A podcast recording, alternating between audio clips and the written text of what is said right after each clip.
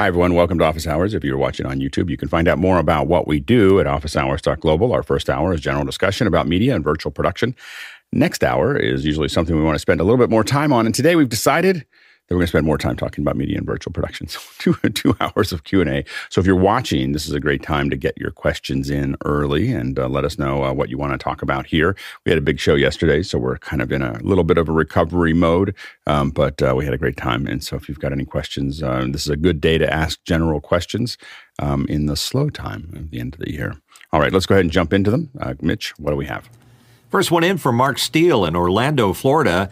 And Mark asked, I have the opportunity to pick up either a PR40 or an EV RE20 microphone for 250 bucks. Both are in like new condition. Which would the panel recommend? Would you be used for primarily for Zoom? By the way, great show yesterday. Really enjoyed it. That's great. Um, Mitchell? Uh, I hate to be smart about this, but I'd buy both of them at that price. That's an excellent price. But between the two, I've uh, I've used the RE20 for years on the radio, and the difference between that and the PR40 is the RE20 has a great off-axis, but it's not a good mic to get up close and talk and use the uh, uh, proximity effect on. A PR40 will uh, will definitely do that for you. So if you want to have one of those sexy radio voices, the PR40. Go, Bill. This is kind of a flip a coin thing. They both sound fabulous for what they are. They both do the same job kind of in the same way. There are some subtle differences. And like everything, you know, you're trying to match a voice and a mic together. So it depends on which one reacts best to your voice. But I think of the two, if I you take away all the rest of that stuff, the EVRE20 has been around a lot longer than Bob Heil's mic. Now, he is a fabulous designer and his mics are great. Uh, but I just think the RE20 might have a little bit better resale value, but that's it's just such a coin flip. Hard hard call. Go, John. Two great mics. However, you need an interface that has enough power on the preamps in order to power both those microphones. So be careful with interface. I don't think I don't think the PR40. Oh, you need enough gain on the PR40. Yeah, that's right. PR40 is dynamic, yeah. so you don't yeah. need to power it, but you do need to gain it up. Yeah, go ahead, Javier. I will go to the RE20 as well, but uh, following with the idea that Mitch had, I would buy both if you can and uh, try them because with every voice is different with every microphone. I think the RE20 is a bit smoother and like uh, with most voices, uh, like especially talked voices can work better. But if you try with your voice and then resell the the, the other one, yeah, the um, the I find the RE20 to be more forgiving you know like it, it it you can move it back and forth a little bit more so it it doesn't have quite the same heavy-handed off-axis rejection that the PR40 has. So, you know, if you have a noisier environment, a lot of times you may want to think about a PR40 because it's going to. I think it's going to pick up a little less. It, it does. The RE20 has off-axis, but not at the same level, and it doesn't fall off as fast. And so, you can move around a little bit more around it than than what you can do with a with a PR40, in my opinion. So, it, it really depends on your as as was said earlier depends on what your voice likes or what what likes your voice, um, as well as how noisy your environment is. If I had a more noisier environment, I'd be I'd probably lean towards a PR40. If I have a quiet environment, probably the RE20. Um, next question. From Tom Ferguson in Phoenix, Arizona, and right here on our panel, there he is. So, how many points purchased devices did each of the panelists rack up on the 12 months of office hours by the remotes? Go ahead, Tom. Well, I might as well fess up. I do not have the newer lighting, the vMix license, or the Decklink Duos. Well, yet. So eight points. Go ahead, Javier. I only got two points, but because I already had some stuff like the mic recorder, I already had a mic. Uh, but the the Mac Mini uh, is very, very weird because when my my wife heard the song, she was like, "Oh, that's why you want to buy a Mac Mini, and you also want to buy this other thing, and it's like a oh. shopping list." And I was like, "Yes, it is." go ahead, John. I'm I'm right there with Tom. I think I'm about the same. Yeah, go ahead, Bill. I only had two things on the entire list, and one of them I don't use. I don't use my Stream Deck daily. Uh, so all I had was the Blackmagic 6K. And so I'm just failing miserably in terms of keeping up here. Go ahead, Mitchell. Just four. I think I have most of them except for I don't have the vMix license. I think I have everything else. I think uh, they're not the newer lighting. I have different lighting than newer, but but other I have lights. I think. Um, next question. Question coming in for me: Would it be possible just please, please, uh, if we could play the t- remote's 12 Days of Christmas again, and then maybe we could talk a little bit about how it got made. Uh, not not let's not do it today, but let's let's do a second hour on how it got made. Like let's let's just let's just save it for that. Uh, but it was a lot of fun. You can go back and watch it from yesterday. Um, but uh, but let's um, go ahead and um, um, work. We'll work on a second hour where we talk about what what happened there. It was incredible work. I didn't even see it coming. Yeah, go ahead, Bill. Yeah. So just two things that must be said. First, Dale Nabeta um, kind of ramrodded that whole project and did a magnificent job of it. The other thing is Brian Anderson uh, put that video together, and Brian just consistently amazes me as part of the band how multi-talented yeah, he is. So much. In fun. this case, video editing as well as all the rest of the musical stuff he does. Amazing. Absolutely, and I definitely want to see if we can't get them on, and we'll we'll we'll, we'll schedule a time for them to talk about a second hour, maybe next week. Um, next question, uh, Mitch, real quick. I was just going to say, you know, with the holidays, maybe we can play it and then play it again and then play it again. You know how the holiday songs are. Okay, I'm not that way with holiday songs. Okay, okay. So anyway, but but I think it was great, and um and I and I think I would love to break it um break it down. Yeah. Um, next question. Guy Cochran, Seattle, USA, with a question. The new Zoom Rooms 5.13 released into the wild. Can we allow folks to test functionality in the after hours Zoom ISO test sources room? I'm fine with that. I don't know what I don't know what we want to test there, but absolutely. I mean, we should be. That's what we should be using that for. So, um, yeah, definitely. And we'll probably talk. We might even have a meeting about it, but we should talk about uh, like one of our second hours or something about what we want to do next for that because I'm ready to kind of record a new version of those, and so we want to think about what those should look like. Um, next question. Andy Shaw in London, UK. Hi, and congrats on 1K. We've installed four Behringer XR32Rs, three of which have had to be returned for repair without power supply issues. Is it all Behringer or just X32R? Anyone else had similar problems? Recommendations for similar that's more reliable? Thanks. Um, power supplies are the problem. with the X32, and so it's a it's a Behringer problem. Um, we had one Behringer that took a uh, an X32 that took a long time to fix. That's the other problem with it right now is that if it goes bad, the they're really there's some kind of supply chain issue. So, but that is the one weak point of the X32s, and it seems to be you know it either works or you know it it works or doesn't work pretty quickly out of the box. Um, but getting it fixed takes a while. Go ahead, Bill. Yeah, I think in modern manufacturing, I've seen this kind of thing happen over and over again, which is the component supplier who makes the power supply, and it's you know who knows what company that is. They order a batch; those that batch may be good, but then they reorder, and for some reason there's a little anomaly.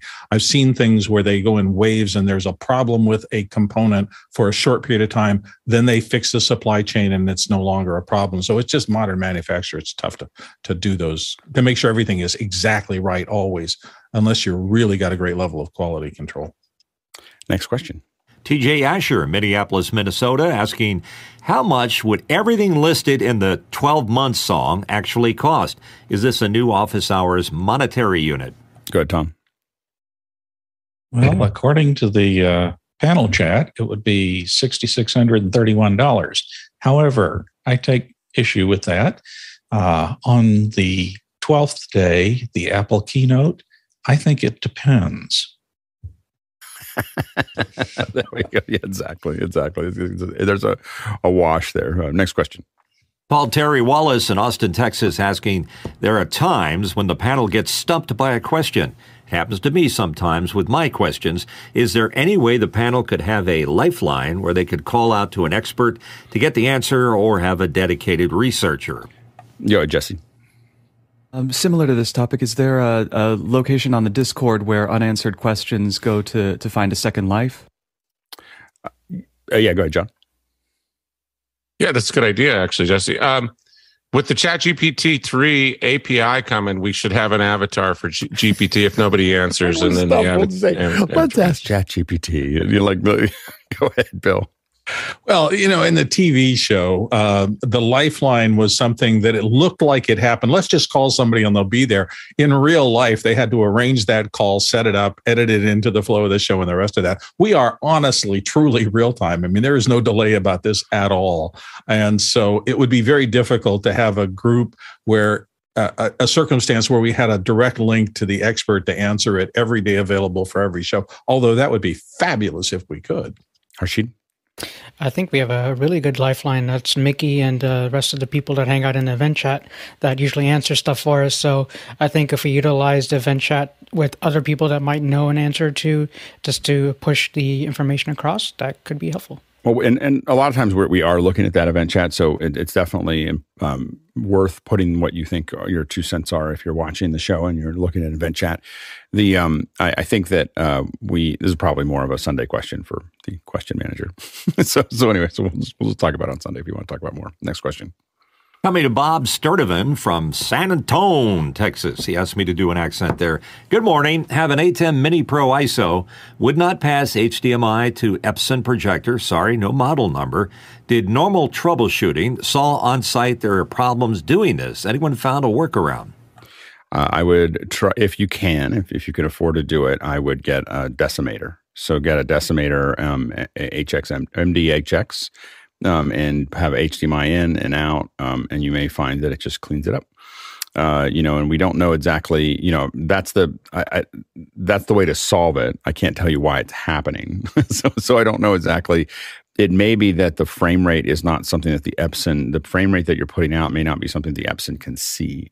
So um, that that that's a high probability of the Epson's got some kind of frame rate issue um, that's there. Another thing that you could potentially do is um, hook up a computer with an ED, EDID uh, emulator and then let it see the pass through and lock it.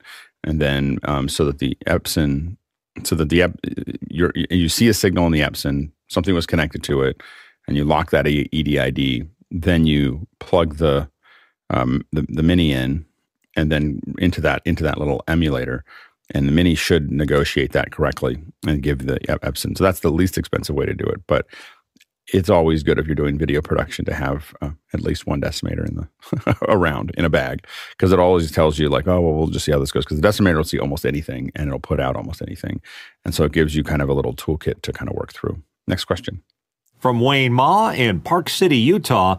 I listened to your presentation on HDR a few days ago, but I didn't see anything on HDR10 Plus. What is HDR10 Plus? Um, HDR10 Plus is a format I believe that was created by Samsung, and it mostly is because they don't want to pay for Dolby.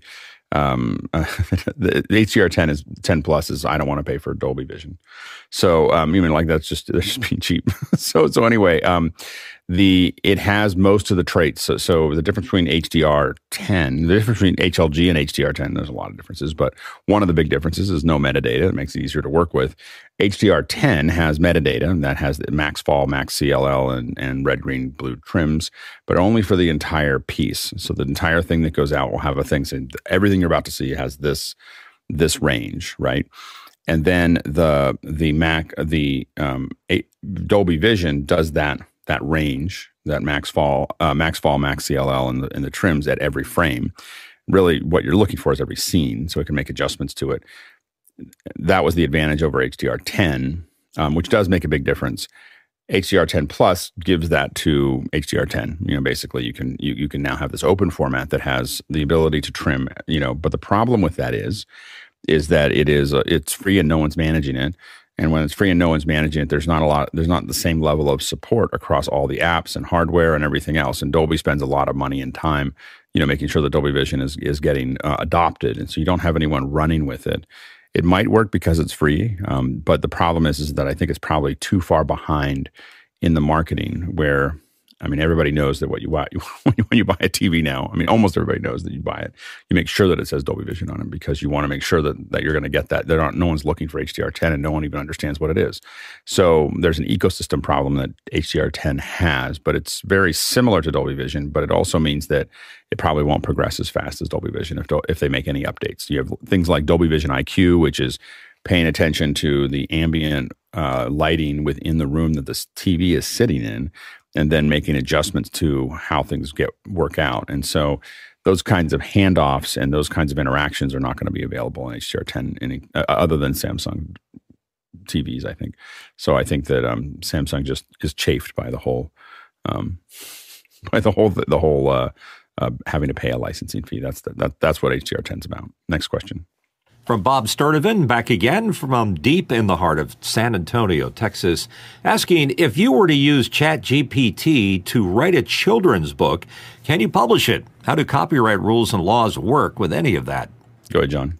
It's it's a challenge because Chat Chat GPT is basically pulling information from a giant sample of of data, and so it could be a copyright violation. This is this is ongoing work. If you watch any of Sam Altman's videos on YouTube or Demis, the guy that's CEO of Deep uh, DeepMind, they'll tell you that they're purposely and um, they're purposely rolling these things out slow because they didn't want to scare people in mass, the neo Luddites, as I call them. and so they're slowly rolling these features out, and then society will have to challenge these these questions moving forward. Yeah, go ahead, Bill and don't hold your breath. I mean, I'm just constantly astonished by how innovation and regulation are dancing, and regulation continues to fall farther and farther and farther behind innovation. This is going to be a tough one. You know, you get these things, and it's not, it doesn't follow the old forms of intellectual property regulation. It's happening too fast, and it's happening uh, via computer too much. And so the regulatory system, which has its place, I mean, it, it's there to stop abuse but it's also uh, i think a lot of people feel and i'm one of them that it's there to protect the larger entities and give them legal tools to keep people from stealing too much of their money or mm-hmm. grabbing too much diverting too much. That's always going to be intention you know everybody should be able to use everything but everybody should have the rights to their own work and there's always going to be this dance and boy it's a mess right now and i don't think it's going to get less messy as we move forward into this ai world. Good javier and actually, last week, a story surfaced of a guy that actually uh, made a children's book with using ChatGPT and Midjourney for the illustrations. Uh, so all, as always, the first ones may get ahead or, or, can be the one, the first ones to get their heads chopped off by the law. So he could be a millionaire by now, but he could get in jail in six months. So we'll see. Well, it probably won't get in jail, but it might get fined or might just lose the cop, not get the copyright. But you know what they say? They say that if you're one step ahead, you're a leader, and if you're two steps ahead, you're a martyr. You're a martyr. Go ahead, Mitchell. You would probably uh, receive immediate response from the legal AI. um, yeah, the uh, you know it, it's really interesting. There's a lot of people, a lot of forums that I'm on that people are talking about this. I think this the the tricky the tricky thing is is that that it's not keeping those images. It's not like I think people I think people who own the copyrights keep on telling themselves that somehow it's copying pasting parts of their their video, parts of their stills or images or words into it. It's not really doing that. It's building a model in which it's examining this and it's learning to say that people can't download your your to say you can't download images or text from the internet that's impossible because that's what everybody does. When you're looking at something it, it doesn't just sit in your browser it was downloaded to your computer to show it in your browser. So so you can't you can't say that something can't download it and basically what it's doing is building models from those images. And so it's not it doesn't need the images when it's done. So if you said okay you can't use the images anymore okay well fine. It, it already built those images you know and and it and um, so I think that it's going to be. I mean, I think that we're going to keep on going back and forth. I think that most likely you're not going to be able to stop AI from doing you know drawing pictures. Now, whether it has the, the big question then is whether you can copyright what you're doing. Now we may what we may end up seeing is an explosion of non-copyrighted works. you know, like like the people just start putting out stuff that they can sell. Like I could sell a bunch of photos that or a bunch of images of you know Chewbacca as a robot um, in the style of Rembrandt you know, I can I can now make this I can make this little plaque and I can sell it for eight dollars, and someone else, if they want to sell it, they can. But it could lead to a massive devaluation of content in its in its own. Um, you know, because it's not so much that I think you know I think that's what people keep on thinking. If someone's going to take their copyrighted work and sell it, that might be the case. But what's much more disruptive is the fact that anybody can make anything. I mean, I sat, I, you know, we, we sat in after hours um, yesterday for almost an hour, just sitting there, people calling out things to throw into Midjourney, and that produced an awful lot of uh, fun. You know, and the question is, is that you know you you can buy a, a, a book, but you could also just get GPT to write a book and print it with all the things that you made, and you give it to your kids as a, and there's no there's no buying of anything, you know, and that's the thing that people have to. I think that artists have to worry about more is people being self sufficient, you know, and not needing to not worrying about copyright and not and just building the things that they need to, that they want to build. And I think that we're going to see that gap close where I can think of something and it can occur, and it can be built whether it's in 2D or text or 3D or printed or I mean, there's going to be a point where I can talk to my AI about what I want. Um, as a like, I have this. I want to build this little stand for my ATEM Mini. I'm going to be able to show it my ATEM Mini. like here's here, like just take a camera, and take a couple photos, show my ATEM Mini to it, and talk about the stand that I want. And it keeps on showing me versions of that stand. Okay, well, move this over a little bit, move that over a little bit, and just and and then it'll and then I say, okay, print that, you know, and it'll print that out, and that's that's what's coming you know, is the idea that someone without any creation skills can sit there and just talk about what they want and get it out there and there's no friction or or cost to them and that that's the thing that I think is far more disruptive than than uh, than what we're talking about right now because people are thinking in the in the box of the past of this is what we've done with copyright in the in the past and we have to also see whether copyright continues. I don't think that they're going to be able to keep, keep on passing the copyright bill. And then then the question is where you know that it's part of our whole problem is is our entire copyright world has been twisted inside out by a mouse. So you know so we we protect Mickey Mouse um, at all costs. And because of that, we've stopped using, we've stopped updating copyright. And the copyright was designed, patents were designed so that it would be available for somebody to use for some period of time, and then it would move into the public domain so that everyone could use it. And we've stopped doing that. And I think that I think that there's some point where we have to say this is crazy. And um, I think there's a reasonable amount of time to give people copyright, but it doesn't have to be forever. Uh, go ahead, John. I just wrote a child's book on on ChatGPT three, and then I asked it, "Is this copyrighted material?" it, it, says this is what it says as an ai do not hold the copyright to this material i generate. You are welcome to use the material i've provided but please keep in mind that's provided for educational informational purposes only. If you would like to use it for any other purposes your responsibility to ensure that you have necessary rights permissions. There you go. So and again i think that what's interesting is is that this this structure that's coming out is i think going to be less about people using ai to sell things and more about people using ai to because remember we're going to get into like we haven't even started with music yet. You know, I want to hear I want to hear Nirvana in the style of reggae. I want to hear, you know, I want to, I want, uh, give me a good, you know, bouncy beat, you know, like, you know, and, and then start saying, well, let's add some violins here and let's do some stuff here. And it just starts putting that stuff together. Um, you know, and again, I, I don't know if it, if, if it has to be to something that becomes resale. Go ahead, Mitchell. Do you pay a premium when you loan your child a CD? There's a copyright there involved. Yeah, well, you I mean you own the CD, but I mean it's yeah, sure. I mean, and and again, I think that the the, the number one thing is that a lot of us have been the, the problem is no one's really gone into the fact that people have been downloading stuff from the internet for a long time, and if you don't go after someone at the beginning, it becomes harder to adjudicate. So, next question. From Todd Perry and Prescott, Arizona, asking apologies if this has been asked recently. Do we have any more info on the Zoom double ended record rollout timeline? soon. But I don't. I don't have an. I don't have a date. Uh, I, I think it's going to be. I think it's some you know, sometime in 2023. I, don't have the exact date. Uh, and even if I did, I wouldn't give it to. You. sorry, sorry, just kidding.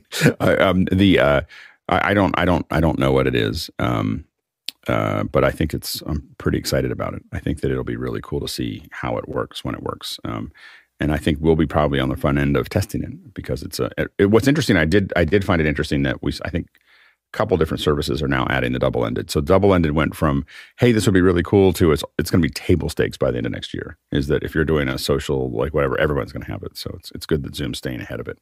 Uh, next question. Eduardo Augustine from Panama asks, "What is the best approach to have audio friendly fly kit to collab with other mixers, external audio. My fly kit has an ATEM Mini Extreme ISO plus Scarlett 2i2. The Scarlett is the interface to receive audio and send to ATEM. Uh, I would probably split it from the Scarlett. So if the Scarlett has a line out, you can put it into you, you can put it into a splitter, just a passive splitter, and run it run it out from there. Um, but I, I think that uh, I would go from the Scarlett. I wouldn't probably do an output I, and I will admit that I know very little about the audio for the ATEM because I don't use it at all. Like I, you know, the only thing I use in the ATEM is audio follows video. If I have some computer source and I want to actually combine that in, um, but I, I, I don't, I don't, I wouldn't, I wouldn't try to pass things from one switcher to another. Go ahead, Mitchell. I'm just curious, but I, I do run audio through my ATEM Extreme, but I do it via the uh, HDMI. Is there any degradation there? Because I find that the controls that are available via the Fairchild uh, uh, Fairlight. EQ, Fairlight, excuse me. I keep saying Fairchild. That's old stuff. It's a chip- chip Uh, is it is it is it compromised in any way on It's the if it's coming digital, it, processing? it's, it- no, it shouldn't be compromised at all. Um, it's just the limitation of your preamp that's in your camera, which isn't very good.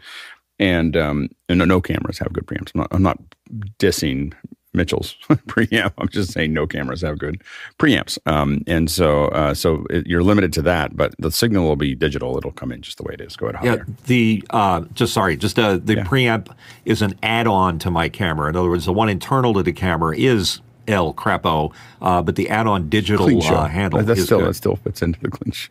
This clean crud. I'm going to throw you a yellow yellow card there. Um, go ahead, Javier.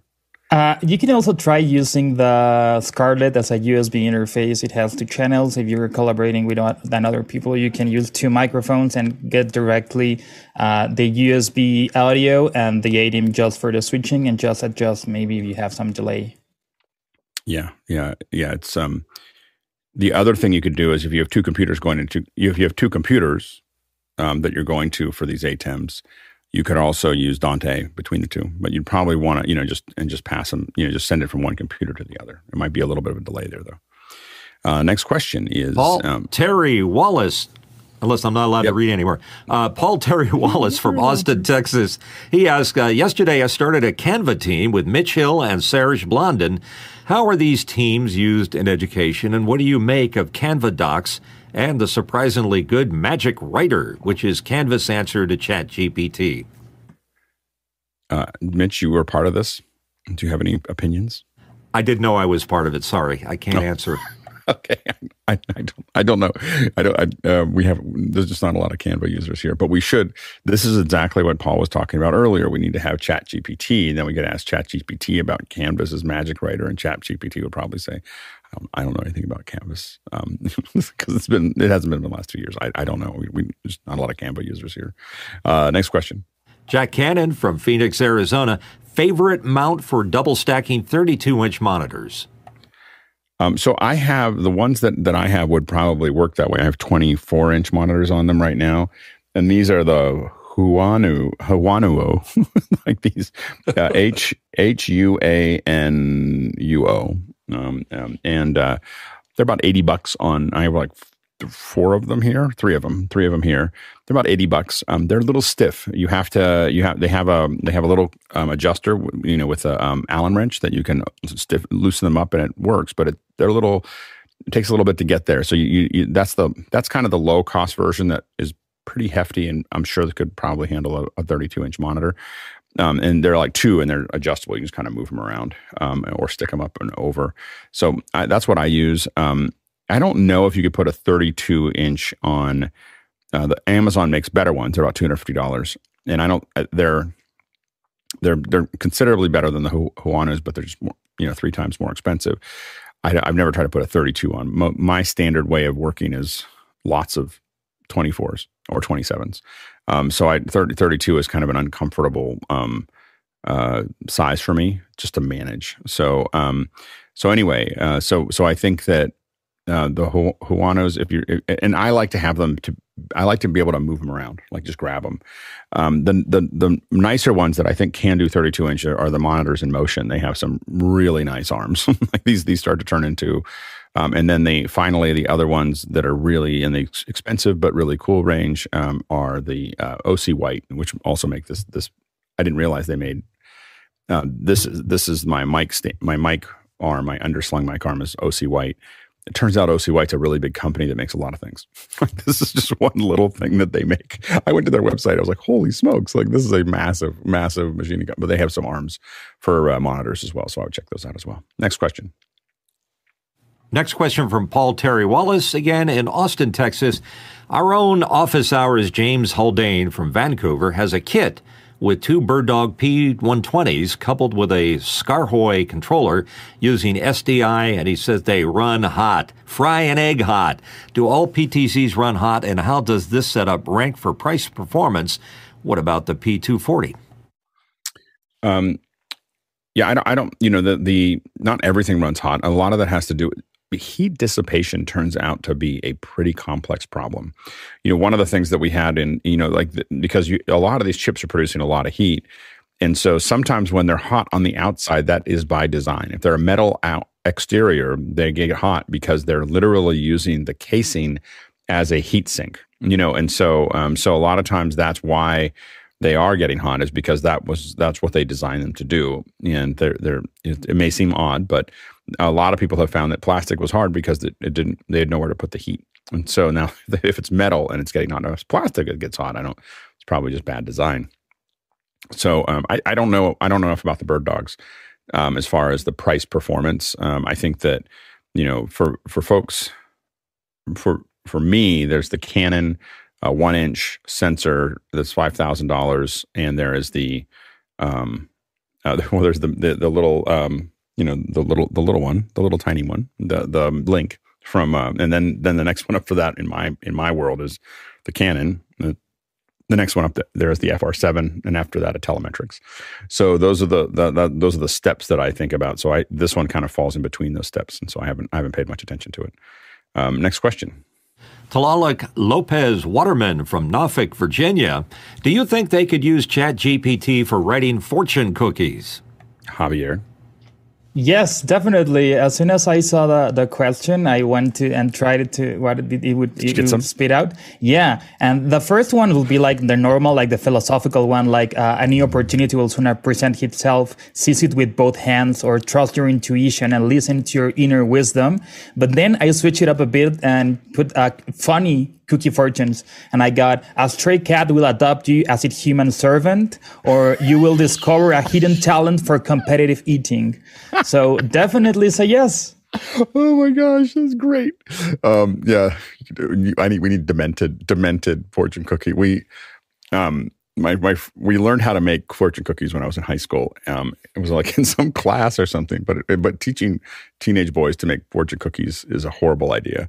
Um, and what we would do is we would palm them, and we'd go to when we were at a Chinese restaurant, and we'd drop our fortune cookies in to replace the ones that were there and the fortune cookies, you know, the fortune cookies would have all kinds of nice things, but the ones we left would be like, "You'll die, you'll die in a car crash in thirty minutes." you know, like you know, like we would just put it like you know, like it would like really, really to the point, and uh, or or they they were you know we would add those, and you get really fun reactions until until people didn't think it was funny anymore.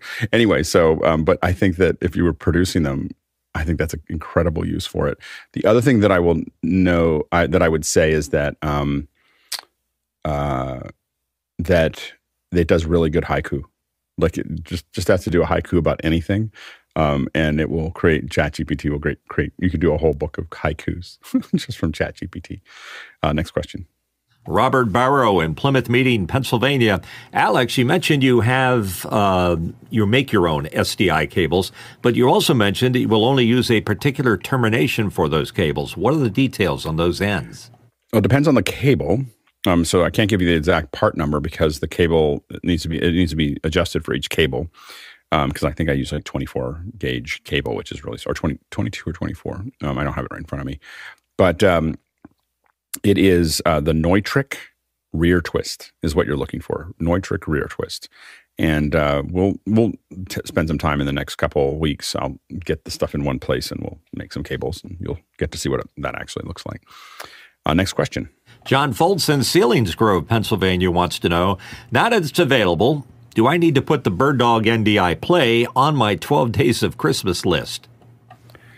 You know, I don't know. Um, it's uh, this is the and is this a, a playback system? I mean, and, and, I have to admit that you're a. Um, I have to we'll have to search for it. I, you know, we don't. There's not a lot of us that are using the, a lot of the Bird Dog um, systems, it does look pretty cool. So this is a it is an NDI player. So this is designed to play out. I think that a lot of us would probably end up using some kind of software for it. If we were using NDI, we'd probably use software on a computer to do the play out. But um, it's pretty interesting that this has something where it can just cast NDI as a player anywhere. Um, and I guess what I would be, yeah, it's it's uh, um, yeah, it looks pretty interesting as far as having something that you can just kind of throw in there. I think that they're slowly building a pretty good ecosystem. So we're excited about what BirdDog does. We just it just hasn't fit into a lot of our pipelines, um, and I think you should look for when guys up here. But I think that the BirdDog play looks really cool, and I think that having kind of self-contained players is is a pretty powerful thing. Next question. Wayne Ma in Park City, Utah asking, so if HDR10, HDR10 Plus, i.e. Samsung, isn't as good as Dolby Vision, then what brand would a consumer buy that isn't OLED? Uh, go ahead, Mitchell. Um, there's a lot of new stuff coming out that's replacing OLED uh, that can probably hit that kind of dynamic range. Uh, the micro LED, and I think uh, Sony has a thing called crystal LEDs that are pretty pretty amazing what they can do. I think LG LG also has um, both OLED and non OLED monitors. Um, mo- I will say that if you're willing to care for the OLED monitor, the new ones, the older ones really had a lot of issues with aging, issues with burn in, et cetera. And um, uh, I, I, would highly recommend thinking about getting an OLED. The main thing is you just can't watch MSNBC or or or CNN or anything. You can't leave those things on all day and expect that monitor to survive. So um, but you know, like it's so you know you, you, get really sensitive. I will admit, when you have an OLED, you get super sensitive about um, people putting things on the, the TV that stay there. like it's really like you're like, why are they doing that to my TV? So, and I think that that'll continue to be an issue. Like, I don't really watch TV, so I don't. I mean, I don't watch regular TV, so I don't really. I'm not that conscious to it. Uh, go ahead, Mitchell.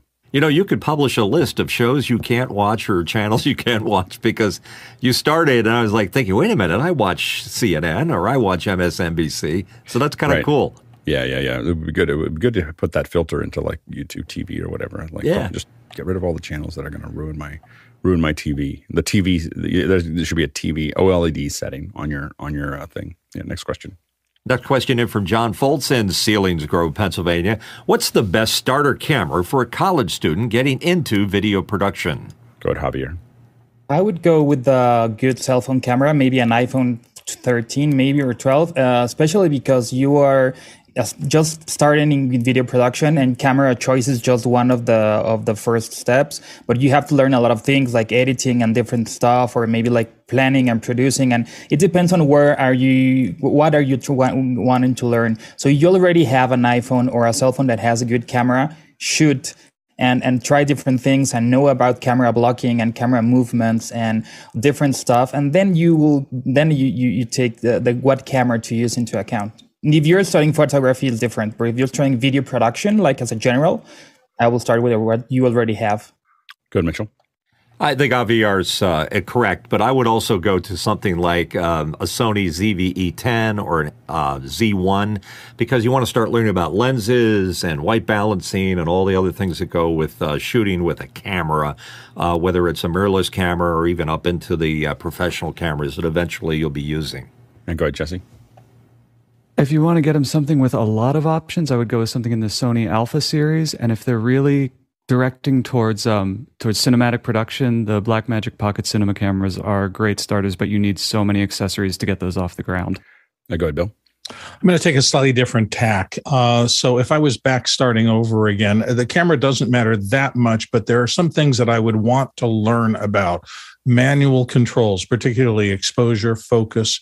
Uh, I actually think having a zoom lens with a smooth rocker control is a useful learning tool because you're going to determine you're going to start to learn uh, rates of creep and pull and uh, without that smooth control. The downside to all these cage rigged things is you have to put a bunch of tinker toy controls on them to be able to get a smooth zoom in and out and that already exists on even inexpensive camcorders. Um, you want good audio, no AGC or defeatable AGC if it's on there. Uh, external audio via XLRs would be preferred so that you can experiment with bringing in both wireless and external audio sources. Uh, get the best tripod you can to start out. And if you get those things, or as many of those things as you can do, so you can learn about the aspects of controllable video then just go for it. The single thing you want to do is just make video as much as you can. Those would be my priorities if I was starting over. Go, Jesse. Uh, to piggyback off of what Bill said, um, uh, still a still film camera can teach you a lot about what you need to know for video production. I learned more from my Pentax K1000 than any digital camera I've owned since then. I had a K1000. That was my first camera too. so it's a great camera. Um, the uh, I would say that for the most part, you could just use a phone. Like you, you know, you could just use a phone. Uh, maybe get a, uh, you know the the new Apple, you know the the 13, 14, even the 12. Um, these are just incredible cameras, you know, and and I think that you should really look at that. If you're going to start spending money, I would go ahead and spend it on something like a Pocket 6K, uh, and I would get the 6K instead of the 4K, so you have shorter depth of field and um, you have the regular Canon mount, um, and uh, and then think about you know again you just have to figure out how far you want to go. But i think that the thing about the 6k is while there is some you, i don't really buy that much gack for it but you do want to get a cage um, you know get a small rig cage for it that you that is, is, is kind of a nice accessory to keep it safe. Um, you know a 24 to 70 zoom is is kind of nice just to have. That's a good solid all around lens um, for that. Um, there's a you know there's a less expensive one for about seven or eight hundred dollars made by somebody. Sam, uh, something you know. but then there's the L series, but you don't need the L series probably to get started. The um the uh, you do want it to be like a 2.8 so they they can get a short depth of field. The nice thing about getting something like a a um the the, the Blackmagic camera is that it's going to shoot in RAW, and you can start learning how to that um your college student can then start to understand the process of bringing raw in, color correcting it, outputting it, and they don't have to. They can just set it to I want Apple ProRes with a video LUT, and I'm done. You know, and they can do that. But if they want to really learn and they really want to shoot a higher end piece that's a lot more scalable, um, if it's recording some kind of raw format, and I don't think that the Sony, the smaller Sonys do that. I think that they're they're in a much more compressed format, so there's a lot less to to work with there. Um, the 6Ks are, I mean, I have a lot of them, and they're amazing. You know, like it's probably the the most amazing camera under two thousand dollars I've ever I've ever owned. I mean, I've owned a lot of them. so it's just it just it has so much scale, and there's so much you can do with it. So and the interface is actually nice. I, I, the, yeah. Um, next question. Andy Kokendorfer from Viera, Florida asks, Have you considered a better archive than YouTube? We use Panopto and it can word search many thousands of hours within seconds, then deliver links to timestamps within videos. Oh, we should look at it, and and if someone's listening, put it in the second hour suggestions. I'd love to have Panopto on. I'm, I'm not against it. It's mostly just a matter of time, cost, effort. You know, all those things are, are things on our end uh, that we'd have to look at. But I'm definitely open to taking a look at what those are as we go into the future. Um, next question. Kenny Hampton in Greenville, Illinois. For those who use USB webcams, such as the Insta360, how do you integrate USB with the ATEM Mini HDMI for camera switching? Go ahead, Mitchell. We were just showing one. In fact, Guy had out the Atomos Zato uh, Connect, which is an amazing uh, device with a monitor built in it. It has a touch screen and the ability to switch between two inputs, and then it has HDMI out. So you could uh, take that as your uh, intermediate device between your 360 and your uh, ATEM. Yeah, the big disadvantage of of doing anything in between is that you're not going to have the controls that you have with the, the, what really makes the link sing and makes it so stand out is actually being able to control it with the software. And so if you can't control it with the software, I'm not sure. I mean, it's it's still a good chip, but it's not. It's it's a it's a little bit of a, a bummer. So uh, so I think that there's not a lot of good ways. I think what we're hoping we're going to see is um, that we you know we're hoping at some point that we see a, uh, a, a new, another version one step up from there that has an HDMI out um, and that lets us control it through the USB C and still has HDMI out. Um, so, but we'll, we'll see how that goes. Next question. Ashiativ from New York City. What kind of TV would the office hours crowd buy for use in a bright living room, OLED or QNED? Any specific recommended models? Uh, go ahead, Mitchell. Um, I have uh, no problem with my OLED in my living room, and I do have a window right next to it. Uh, but the Sony 90J, which I'm using, um, has this X1 processor, which uh, adjusts the lighting behind each uh, part of the uh, screen depending upon what the image is. Apparently, it has a database that uh, knows that this is a mailbox in front of a background and it uh, applies uh, a certain lighting to it. But to be honest with you, things are moving on in terms of technology, and those micro LEDs are to be kind of uh, good ones to deal with. I'm not sure if the QNED is in that category. Yeah, I mean the ones that we've used in the past have been mostly in the CX, the LG CX range. Um, you know, for for a lot of these, and it's a little bit more expensive. Uh, the the thing that I always recommend for bright rooms is um, shades, lots of them. so like like if you're gonna put, if you really want to join, if you really want to enjoy your TV, figure out a way that you're gonna uh, be able to control your light. Um, you know, it's to be always hard to get exactly. I mean, I, I wouldn't spend I wouldn't spend a lot of money on a TV that's in a, a place that I couldn't control the light. Like that's that. I mean, that's what I would say is, because you're spending money into something that isn't going to, um, you know, except at night, gonna gonna make a difference. Um, so, uh, yeah, go ahead, Mitchell. That's a good piece of advice. I do have a Draper uh, motorized shade, and when I'm in movie mode, I want to see the movie because I'm paying for it uh, in the best uh, lighting condition I can. So I Yeah. hit the switch and off we go. There you go. Uh, next question. Paul Terry Wallace in Austin, Texas. ChatGPT doesn't know about office hours. And it asked for more information, but wouldn't accept a URL. How do you teach ChatGPT new stuff? Why no URLs? Go ahead, uh, Javier. Right now, you can't teach it new things. It was trained with a lot of data up to the last year, and that's what it's impressive because all of the things it can do, and it's not getting new information. So it's going to be very interesting to see what happens if we let it like learn new things and input new things and Yeah. grow. And the stable diffusion does more of that with the imagery, where you can start adding things and giving it targets to to actually work with. Uh, go ahead, Tom. Well, it may not know about office hours specifically, but under demented fortune cookies, it did think of you. It said your next business venture will be a success as long as you don't mind a little madness along the way. Go ahead, Bill. Yeah, I don't think they're going to allow the public to teach it things because if they if they allowed outside parties to teach it, can you imagine the run it would be every time somebody says the word television, make it a Sony.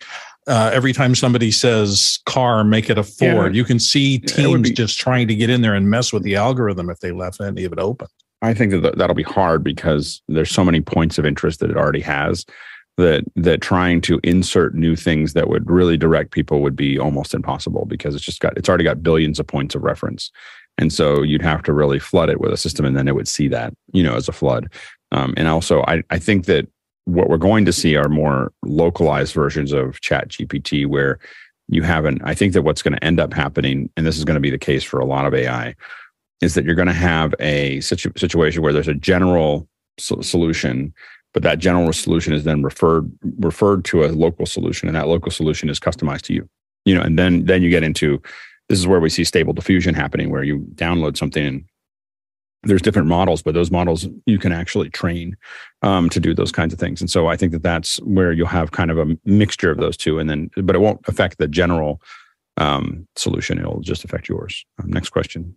Next question from Robin Cutshaw in Atlanta, Georgia. Like to distribute video from a HDMI matrix switch to a TV in another room, perhaps via dedicated VLAN over Ethernet. Options?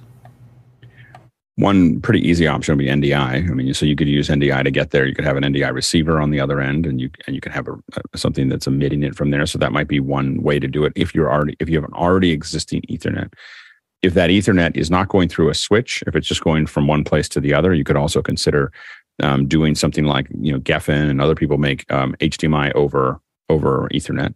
And so you can you you can look at those, and that, that'll just be HDMI in, HDMI out, and it'll be an Ethernet in between. But you can't go through any kind of switch. It's not really an Ethernet connection. Um, it's I mean it's not a true network connection. It's just using the cable.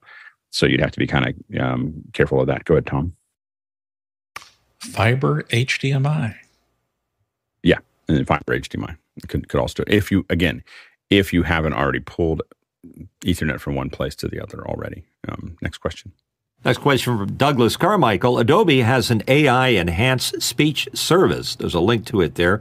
How will tools like it change the role of audio professionals in the future? Uh, go ahead, Mitchell.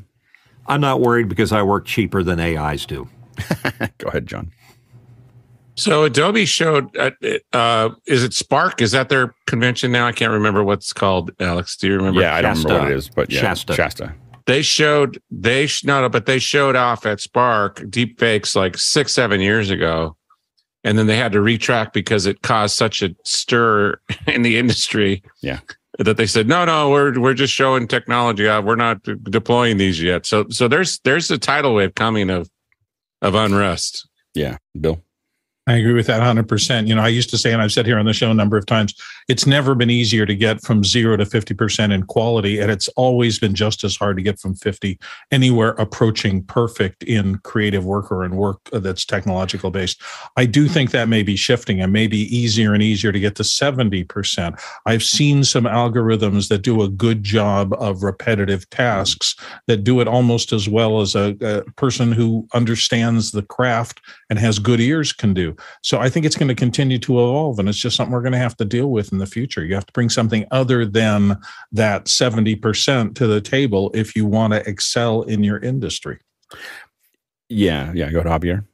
Sorry, uh, just while thinking about it, uh, the um, I think that a lot of the important things in audio engineer, as in any other production thing, is taste. Not only about knowing how to do things, but deciding what tools to do and how to do it, and be subtle about it.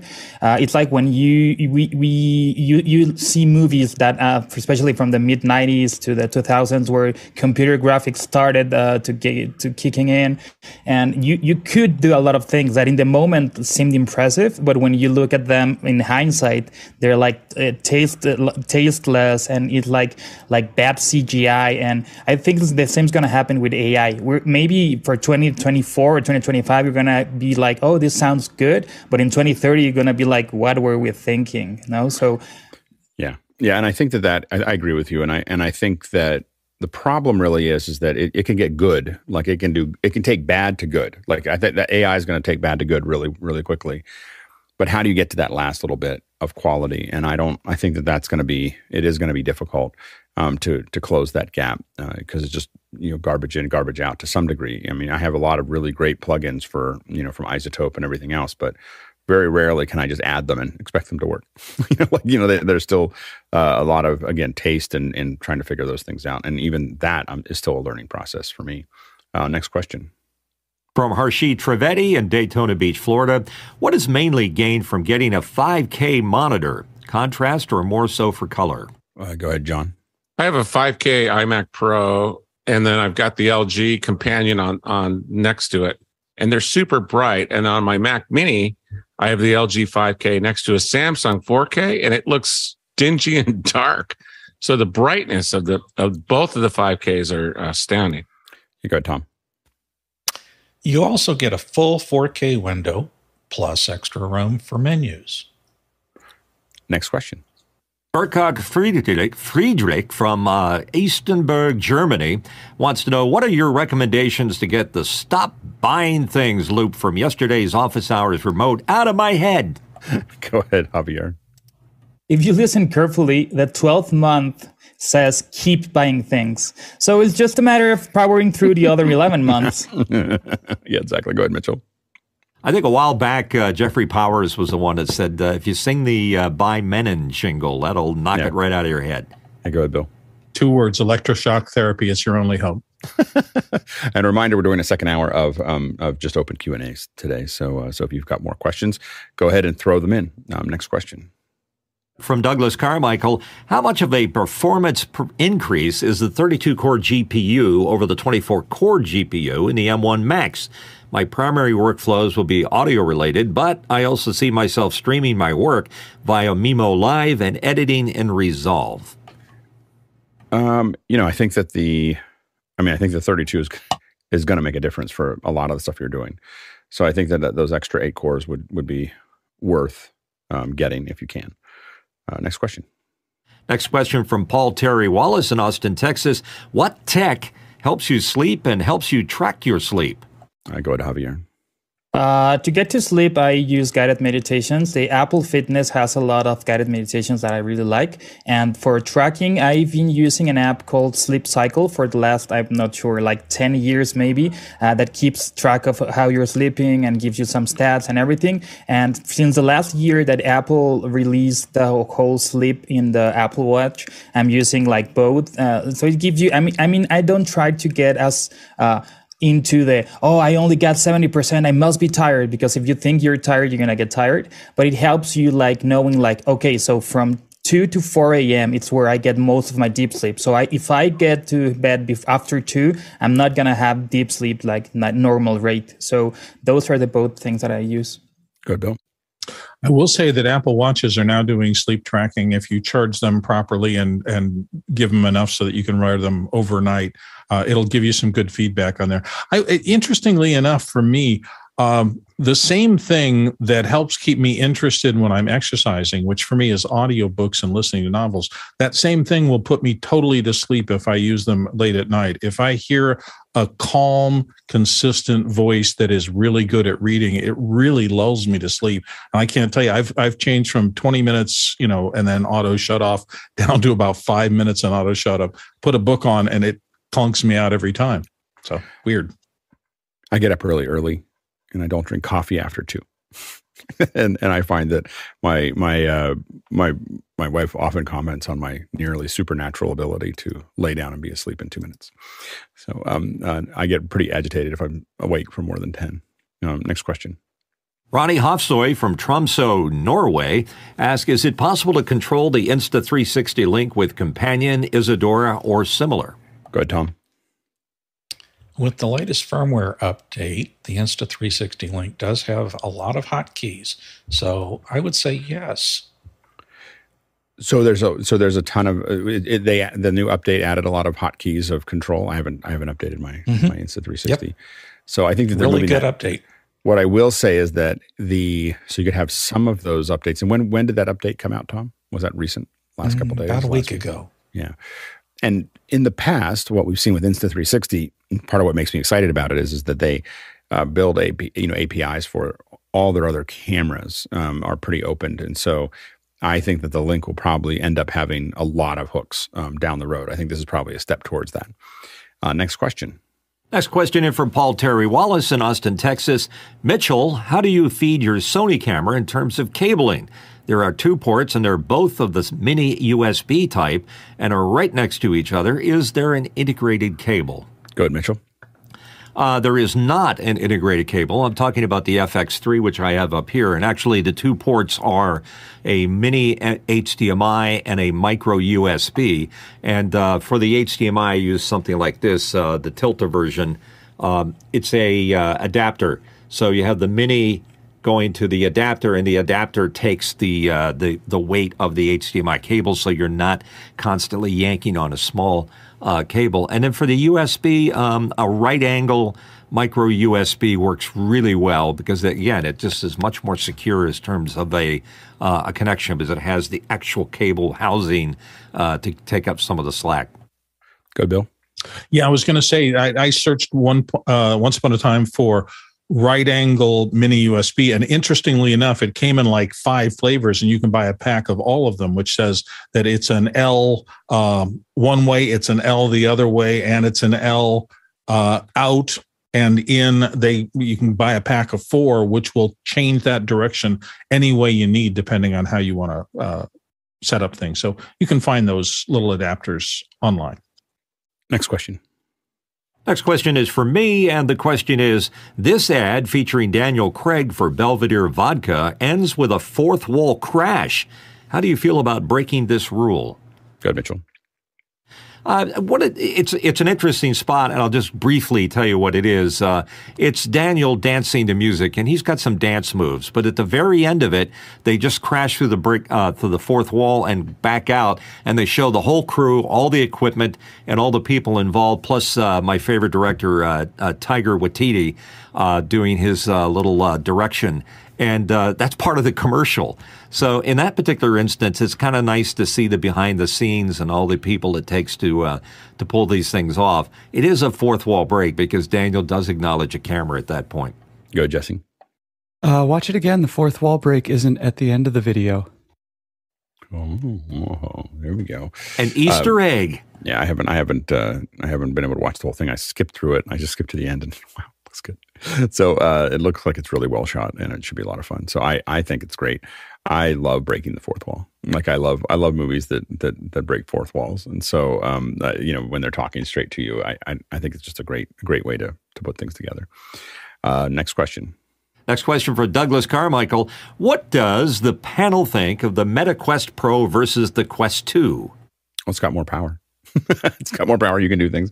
I don't know what apps are really taking full advantage of the Pro in as opposed to the Quest 2. Um, so I, you know, and I have only I have the Quest 2. I don't have the Quest Pro.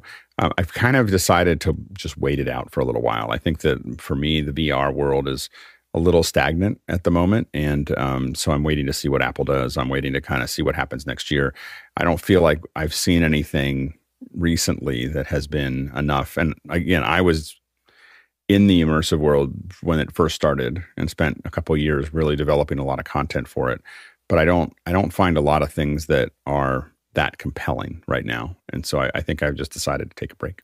So like I just I don't know what you know I, I, put them on every once in a while to see what's going on, but it's it's uh I feel like we're we're in kind of they they haven't really built that killer thing for a while. Go ahead, Jesse.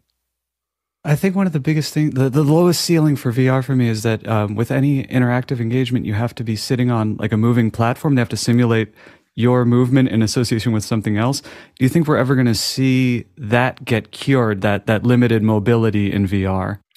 Oh yeah, yeah. I mean, there's definitely things that that can be done, you know, for that. There there have been things built where you have, and you saw like fictional versions of it in Ready Player One, but there are definitely things out there that let you run in different directions that, that have already been created. It's another device that you sit there and you kind of run and move around. In fact, I have a feeling that I was watching something uh, recently. I, I realized that at some point when we get into motion capture, the hard part is going to be a lot of folks that were really excited about VR now have to be in really good shape you know, to, to compete because they're going to have to do, they're, they're going to do the things that their character's doing rather than pushing little keys. So there's a, there's going to be a point where you go, oh, I can, I can do a, a, a first person shooter more effectively in a motion capture suit than hitting a keyboard. You know, like that's, there's going to be some moment where people realize that. And then they're going to start doing that. But then the next thing is they're going to start getting tired. Before you know it, you're going to have people working out so that they're virtual, they can play the virtual stuff better than um, others, you know, as it gets competitive. So I think that it's going to be that's going to be interesting. And I do think that I mean I think the VR is going to be big. I just don't know when. And I I feel like the developments that I've seen recently, I put them on every once in a while. And again, I'm pretty sensitive to it because I don't want to buy lenses. I think that's the big thing is I don't want to replace the lenses every single time with my Quest, and I don't. I wear glasses, and I find that they the fact that they don't have a diopter is really frustrating you know, like it's just it, it, really took a lot of fun out of it for me. I destroyed a pair of glasses, putting wearing them underneath my my thing, and so that's I think that the lack of a diopter is pretty devastating because there's such a huge percentage of of nerds and geeks that wear glasses. like if you look at this panel. So so anyway, so um, uh, that that I think that that's a problem, and I think that they haven't paid attention enough attention to that problem. Um, next question. Paul Terry Wallace, Austin, Texas, discuss workforce VR, AR, XR, extended reality. For example, uh, according to a link that he's conclused, uh, uh, used here, companies using AR have reported a 46% reduction in time to complete tasks and average productivity improvements of 32%, according to IBM. Go ahead, Harshid. Uh, yesterday, I was looking through Sony's website, and they have a product that they're working on called XR Catch, and it was related to vision impairment. But what it did, it took haptics and it gave you the proponent of actually playing catch.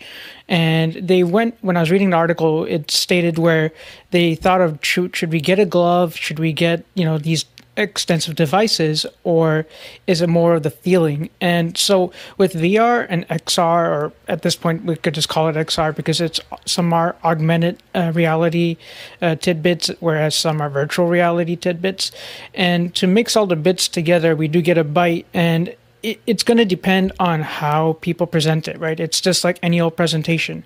If we present it with a uh, a good understanding of how to use a product from start to finish, then it's going to expand into the market. Uh, we've had a lot of people getting into the the, the so-called uh, workspace where Microsoft had their uh, product, Google has Google Glass. But yes, some are using it in their workspaces, but they're so particular. Maybe it's only Silicon Valley, maybe it's only New York. So I think introduction to a product and then ease of use from start to finish is always going to keep that sustaining uh, product go further, and especially in the XR space. Yeah. I think without more context, those those numbers 36, 32 percent and forty six percent don't mean anything. I think that's the pro- the real problem is, is that I don't I don't know I, I, they'd have to I'd have to see a lot of context for to understand how that would be there and you can manipulate any any kind of testing to get a, a, a number relative to what you're trying to do so I, I, don't really think that I don't really know what that means but but what I will say is that I think that we are going to get to a point where we use AR a lot more um, you know and and we're going to you know I I'm I'm buying a I have to get a new um uh, whatever you under my under my TV. My TV's not sitting on it, but it needs to sit underneath it, like a shelving unit that sits underneath the, the the thing. I went to Amazon and it said literally if I was on my phone, I didn't see it on the desktop, but if I was on my phone, it said, "Would you like to see this in your in your living room?" And I was like, "Yeah, sure." I hit it, and it just popped out and it snapped to the wall, like, like it just went whoop, and it and it just and it was in scale, and I could look at it. It was grabbing some lighting, and I could see what it looked like, um, and it made me far more likely to buy that one than buy one without that visualization. And that's where we're going to start to see those things. And I also, I will say that, you know, there are, there are definitely companies working on this. I mean, Amazon's doing a lot of the stuff that they're doing. Home Depot, I, IKEA. You can imagine being able to have your manuals become something that it shows you what you're going to do next, and you literally pick it up and just show you what what's in front of me, and little arrows go grab this next, grab this next, grab this next. That's all coming. You know, we're not that far away, a year or two away from starting to see that roll out. And again, for us as media developers, that is a that's a whole new world of opportunity. You know, as building all that stuff out. We started playing with those ideas 20 years ago in, in Pixel Corps. Um, so you know, we could see it coming, but it's almost here. Um, next question. Next one, uh, question coming in from Douglas Carmichael. Do you think we'll see a significant performance improvement with the forthcoming M2 Max Ultra versus the M1? Good, Bill. I'm not sure. It depends on what you consider by significant. Yes, it is going to be faster, but I've noticed this trend coming up, which is um, things meaningful speed improvement versus not meaningful. And what I mean by that, you know, when I was starting out and I had to render out a video, it might take a half an hour. And then a new chip or a new card or something came in and it lowered it to 10 minutes. And that was a significant improvement in productivity for me. Now, in the current era, sometimes revving a computer for me will get me a render that goes from nine seconds to three seconds. And I'm asking myself, is the cost of that really worth it in terms of the productivity value I get back?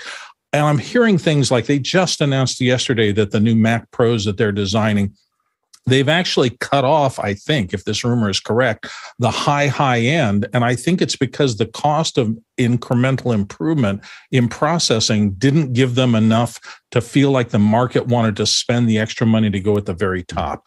And I think we're already saturating what a lot of people's tasks need in terms of these off the shelf computers. So I'm wondering if it's going to slow down a little. There'll always be a top end who needs that super, super, super production. But how many people are unsatisfied with the machines they can afford to get right now and use. And I think it's a lot. Yeah, go ahead, Mitchell. Yes. you know, I think I think that it's you know it it will be a significant improvement for some operations, and I think that that's what you know the things that and especially things that are the, what what's really happening is a lot of developers are finding that if they really customize their code to take full advantage of the M series computers, that they're seeing massive increases in quality, so and and, and speed and production um, pr- productivity. But they have to really write to it. What isn't working is I'm going to kind of write something for the Mac and kind of write something for the PC. That's not really working very well. I mean, it, it works okay; it's incremental. But the the companies that are really focusing on it, we're going to we're going to suck all the marrow out of these chips are getting just incredible returns. So I think it's more about educating the you know and, and, making sure that those libraries are available than it is about the chip at, at, this point because we're not fully utilizing most of the M1 M series chips as they are.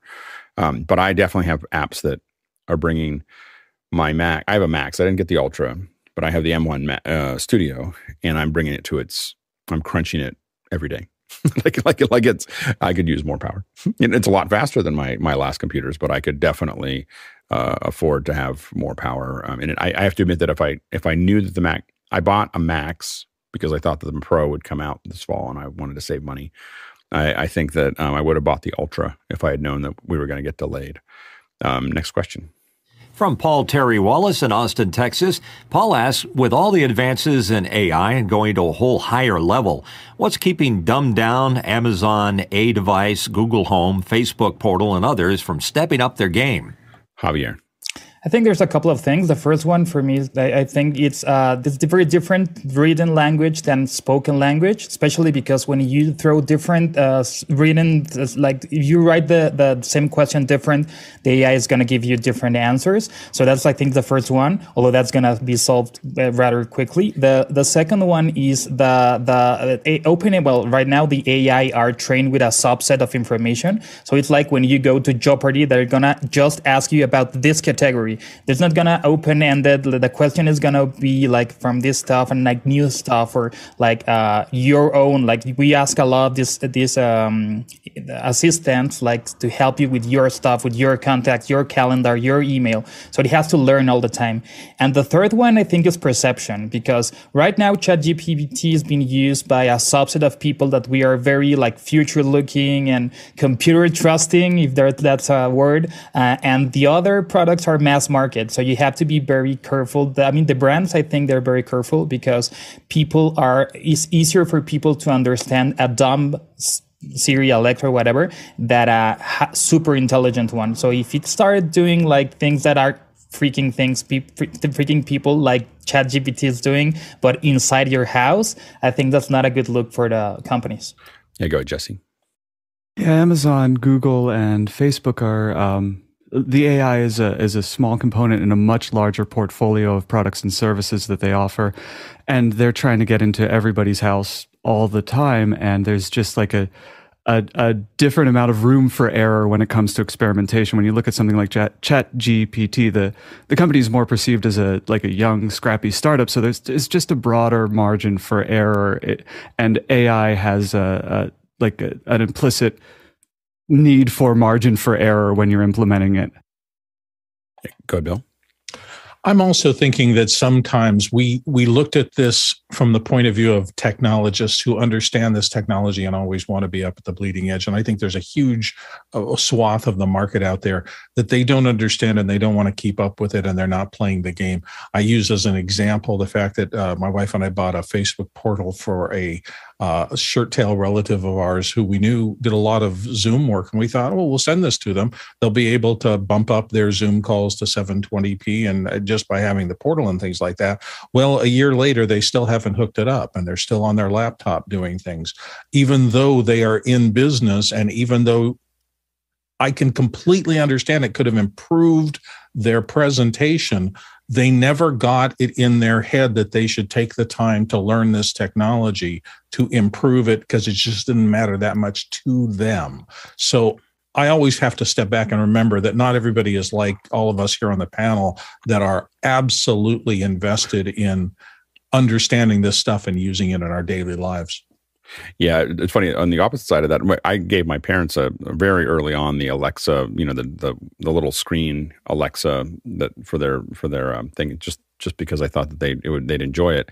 It sat in a box for a year, um, just because they didn't know what to do with it. There, one of my nieces uh, opened it up, of course, and had it working in about um, about four or five minutes, and like then had it all set up and now my parents use it every day. So, so, like all day. Like they just they're constantly calling things out and asking things and everything else.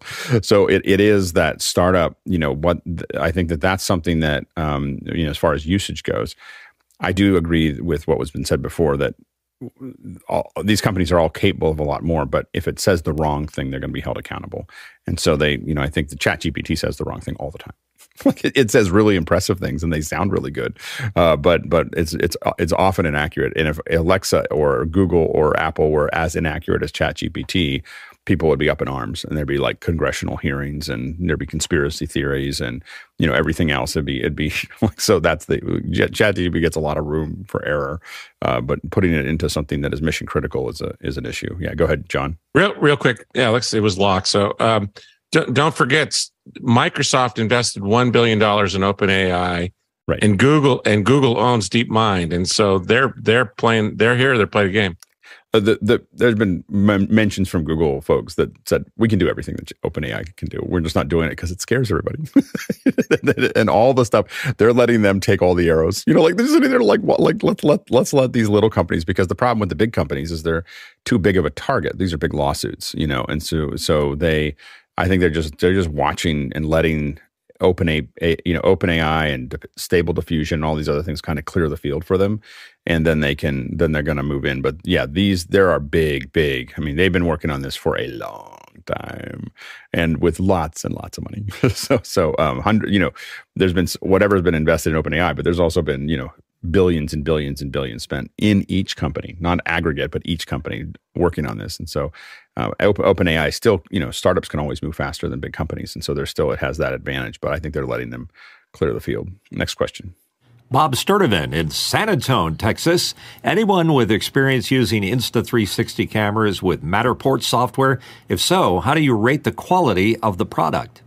I've looked at some of the examples on the website uh, and it looks pretty impressive. I don't know how it would work as well as it looks like it's working inside of that platform. So it'd be really interesting to do more testing with it. Um, basically, what the matter Insta360, we, we talk about the link a lot, but what, what they're really known for are 360 cameras, you know, with lenses, with cameras on both sides and it gets a 360 image. And Matterport used to have hardware, you know, hardware that you used, and it had like a little um, inexpensive lidar that it would do, and it would create a 3D scene as well as a walkthrough, that very quick walkthrough of a location, which is really cool.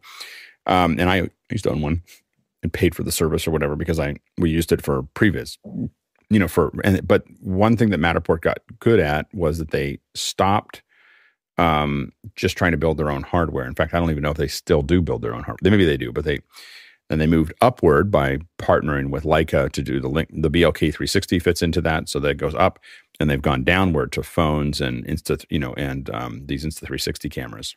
What I will say is the the imagery on the that, that's on their website with the Insta 360s looks really impressive. Like you could totally do it that way, and it would be so much faster, you know, because you, you're capturing the whole image in one in one take. So if it's actually working that way and that's actually effective, it's pretty impressive. Um, so we'll have to maybe we'll try to do some tests in the future. Uh, next question.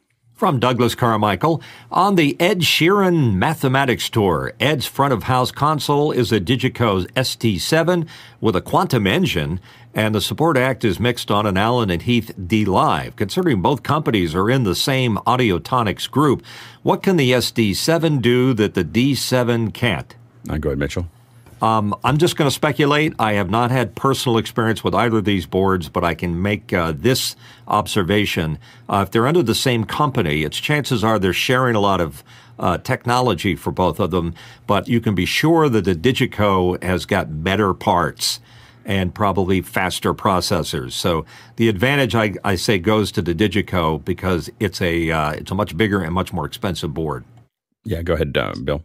I'm going to guess there's just two different front of house engineers, one of them being incredibly familiar with uh, console A and the other being incredibly familiar with console B. They want to work with what they're used to working with. So I think it's the talent expressing themselves and getting the hardware that they are the most comfortable with to do the job that they have to do.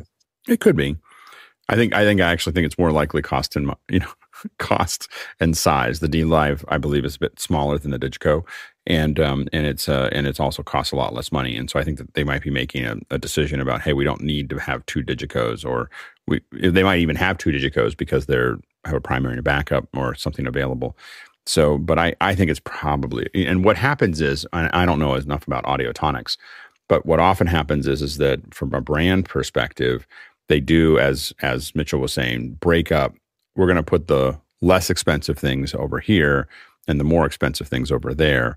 And they do that so that they can keep those brands separate. And um, they just because you can't build every every every console with the best stuff of every, everything. You have to think about cost and making it available to a wider group. Uh, next question. From Vincent Alvarez in Bellingham, Washington, bought the wonderfully priced Behringer Bigfoot all-in-one USB studio condenser microphone. Planning to use it in my office for Zoom meetings. How do I address it? Down the tube, talk past it, and which setting? Uh, we did play with it. I have it. Um, it's actually sitting in another room right now, but uh, I did buy it to test it, and it, and I think that it's it's a lot better than you know a lot of mics that are in that price range. Um, so I think that it's it's pretty pretty cool. Um, the uh, I would you can you want to talk across almost every mic. You're talking into a mic, ends up with lots of plosives. So you'll see that I'm I'm here with this mic. It's a little hard to see with the shirt, but I'm talking across it, not into it, um, so that I don't get plosives. Um, and then I would probably still end up using.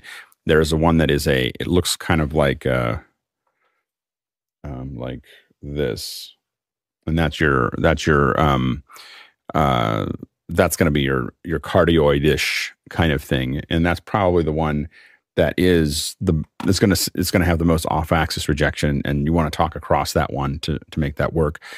The one that looks like um, I think that there's one that looks like this, like two circles there.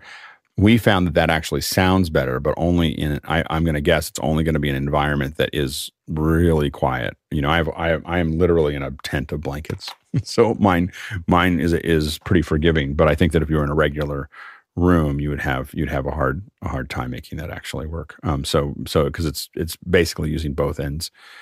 So anyway, that's that's what we'd probably take a look at. But hopefully, uh, we'll be looking forward for you jumping on into after hours and possibly office hours and showing us in, in action. Next question.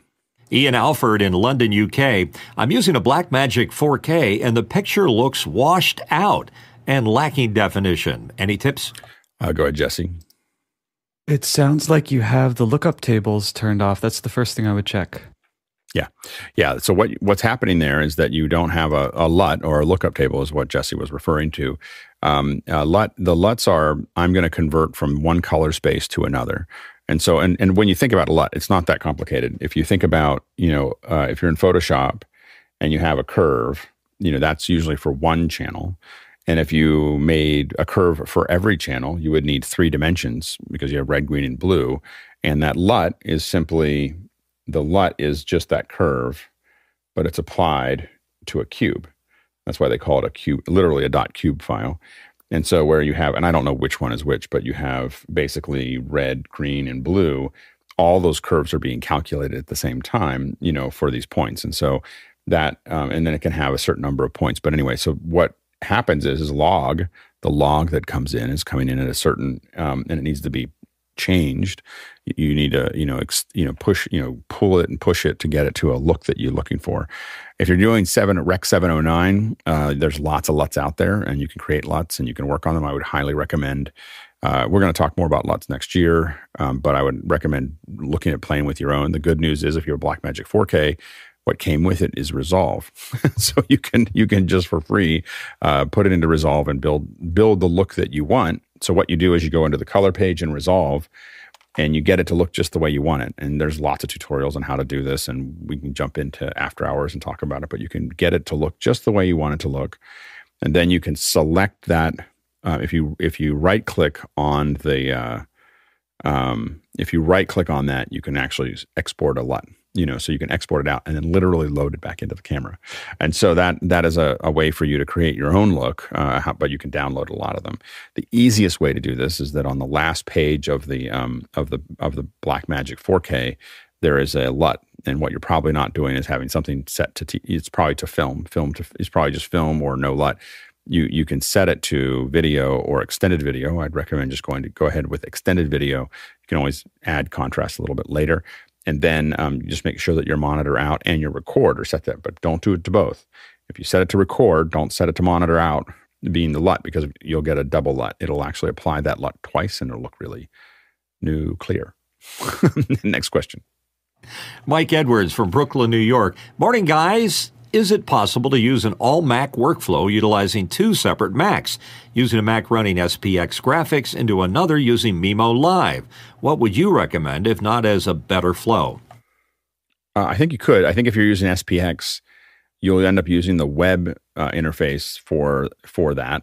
Um, so you you could you would have to use the web output for SPX. You can use Caspar. What we do for this show, all the lower thirds here that you see are all SPX.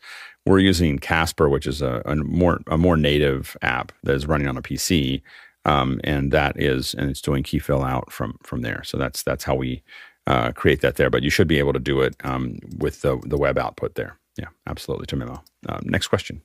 Tony Mobley in Newnan, Georgia asked, I am asking for a basic M1 Mac Mini for Christmas from family to add to my setup. Does panel have a suggestion to use case, i.e., Zoom rooms, etc.? I'll go ahead, Jesse.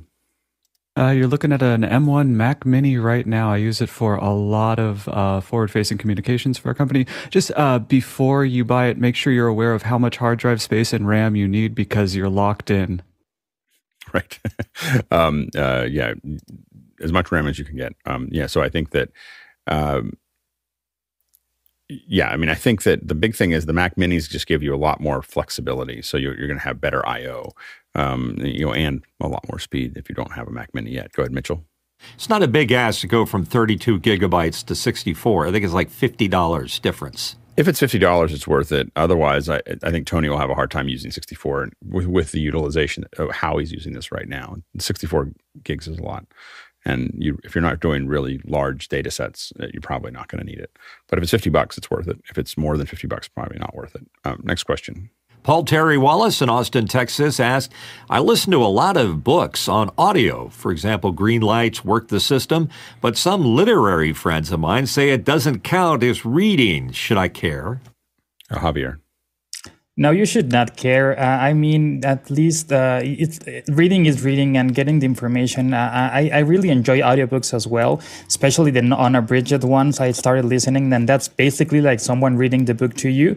But uh, as the time has passed, I also use uh, services like Blinkist that has like this 15 minute. Um, guy that's like like Craig, I'm sorry, like uh, Cliff Notes, but uh, in audio. So it, it's uh, uh, uh, for me, it's about getting the content and understanding. And sometimes you read the let's say read the audiobook or listen to the audiobook, and you want to have the physical book or the digital book or whatever, and you want to have the like the written part. Or sometimes you just get information and enjoy the story or whatever. So don't don't listen to them. Go ahead, Bill. Not just no, heck no. No one should tell you what you should enjoy ever, and particularly in terms of consuming creative work from somebody.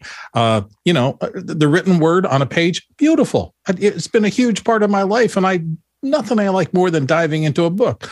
But when I'm using audiobooks, there's nothing more enjoyable to be in that moment than being free from having to see it. I can do it while I'm exercising. Uh, I get the added benefit of a hopefully great performance by a quality reader who can act out the parts and bring something to it that maybe was not the same as was in my head. And I enjoy all of those parts of it. So, uh, no, no one should ever tell you how you consume uh, creative work ever actually I'm now over 30 years. I mean, I started with audiobooks when they were cassettes, you know, like they were cassettes and I put them in there and I listened to them while I was driving. Um, and uh, I am pretty specific about it. I, I, I have reference materials. Reference is something that I buy in books. So cooking books, um, you know, other materials that are things that I'm going to look at. I'm going to refer, I'm going to jump non-linearly. That's the problem with audiobooks is jumping non-linearly is hard. So um, so I either get Kindle or I get a book. I usually get all Kindle because I don't. I, I have my entire library in my iPad, so I love the fact that I can just open something up and and look at it. My cookbooks, I don't like getting my iMac, my iPads um, covered with stuff. So my cookbooks are the only thing that I have that are um, uh, that are physical, and I have a growing collection of cookbooks, mostly modern cuisinists, but a lot of other other things that are there um, that I that I use. Um, and so, but reference is what I use for text, um, and then nonfiction for audiobooks for me, and then fiction is movies. I don't want to read. I don't want to listen to the nonfiction uh, fiction because it might turn into a movie and then it'll ruin it for me. So I so I I just want to watch the movies do the thing. Uh, I like fiction to be more condensed because uh, I don't have a lot of time. Um, next question. Douglas Carmichael asking, in this behind the scenes video from Ed Sheeran Mathematics Tour, they showed a custom on screen user interface for Ed's looper pedals. I do recognize Ableton on the screens, but how would you build a custom user interface for Ableton? And you have stumped us because there's no Ableton Live heavy users here. So uh, let's let's see if we can have an Ableton maybe a second hour or something in the not too distant future, and we can try to figure it out. I know folks like Todd Reynolds, if you see him on on in the after hours, will would probably know that answer. Next question. Ronnie Offsey from Tromsø, Norway, asking, What type of mobile measurement test meter or tool is absolutely indispensable during a remote production, like digital multimeter, cable tester, or similar? Um, there is a. Uh, I'm just trying to think of if I have one here. Uh, There's a there's an audio box that we use very frequently, and I'm just oh here it is. I knew I, I, knew I had it. Um, I don't know how long this will be this way with Don, with Dante, but this Q box. this is a Whirlwind makes this Q box, and I've had this. I don't know how long. It it can um, it's a it's a mic and line tester, and I have used it on and off for trying to figure out if something's working. It can generate signals. You can also plug stuff into it and listen to it. It has a it has a little speaker that'll play out, so you can just literally plug an XLR into here, and it just um, you know so so the um, this has been super useful. Another thing that we we tend to use are Kill A Watts. Uh, Kill A Watt is a um, little plug. It just tells you how many what's going through it, and plugging something into your system to understand what that is looks is better. Multimeter multimeter multimeters are also you know very good to have as far as testing things specifically. Um, in larger events, we have a voltage me- measurement. These are things that go. You literally put it around the cable, and it'll tell you what's passing through it. And so that's that can also be, especially with higher voltage um, and more complex um, measurements, uh, can be very useful. Um, and then those are those are hardware tools. The the things that we use the most uh, of anything are video and audio scopes. And so, um, you know, so I use, I still use Spectre on some of our, our machines, but otherwise we use, um, there's a uh, Sonic Atom um, is the is the other one that we use, and it is a uh, it's an audio scope tool, and then of course Nobe Omniscope is the other one that we use for video. Go ahead, Bill and it continues to migrate. I still use all those traditional tools as well, but I'm finding more and more that the things that are migrating onto mobile, uh, the mobile platform, you can get external samplers that will take and throw scopes on your phone, uh, mm-hmm. audio multimeters, even the internal microphones are getting better in those platforms. Uh, and so we're not all the way there. You can't completely replace all the traditional tools at this point, in my opinion, with just a phone running software, but we're seeing it get better and better over the course of time as the cameras and the audio inputs in the phone get better. And I think eventually that's going to end up being our multi tool of choice in the field. Next question. From Harshid Trivedi in Daytona Beach, Florida, here on our panel. It's December. What can we do to improve the movement glass to the house for fiber? Go ahead, Mitchell. Um, I had an interesting conversation with the Comcast business associate. Called me uh, promoting direct fiber to uh, my business. I have, I have, a business account, and uh, we got into an interesting conversation about last mile, which is a big deal, when, especially when you're using fiber, because you don't necessarily have fiber just because you have it. It might be that it's just the last mile. It might be cable from a uh, fiber uh, point of presence.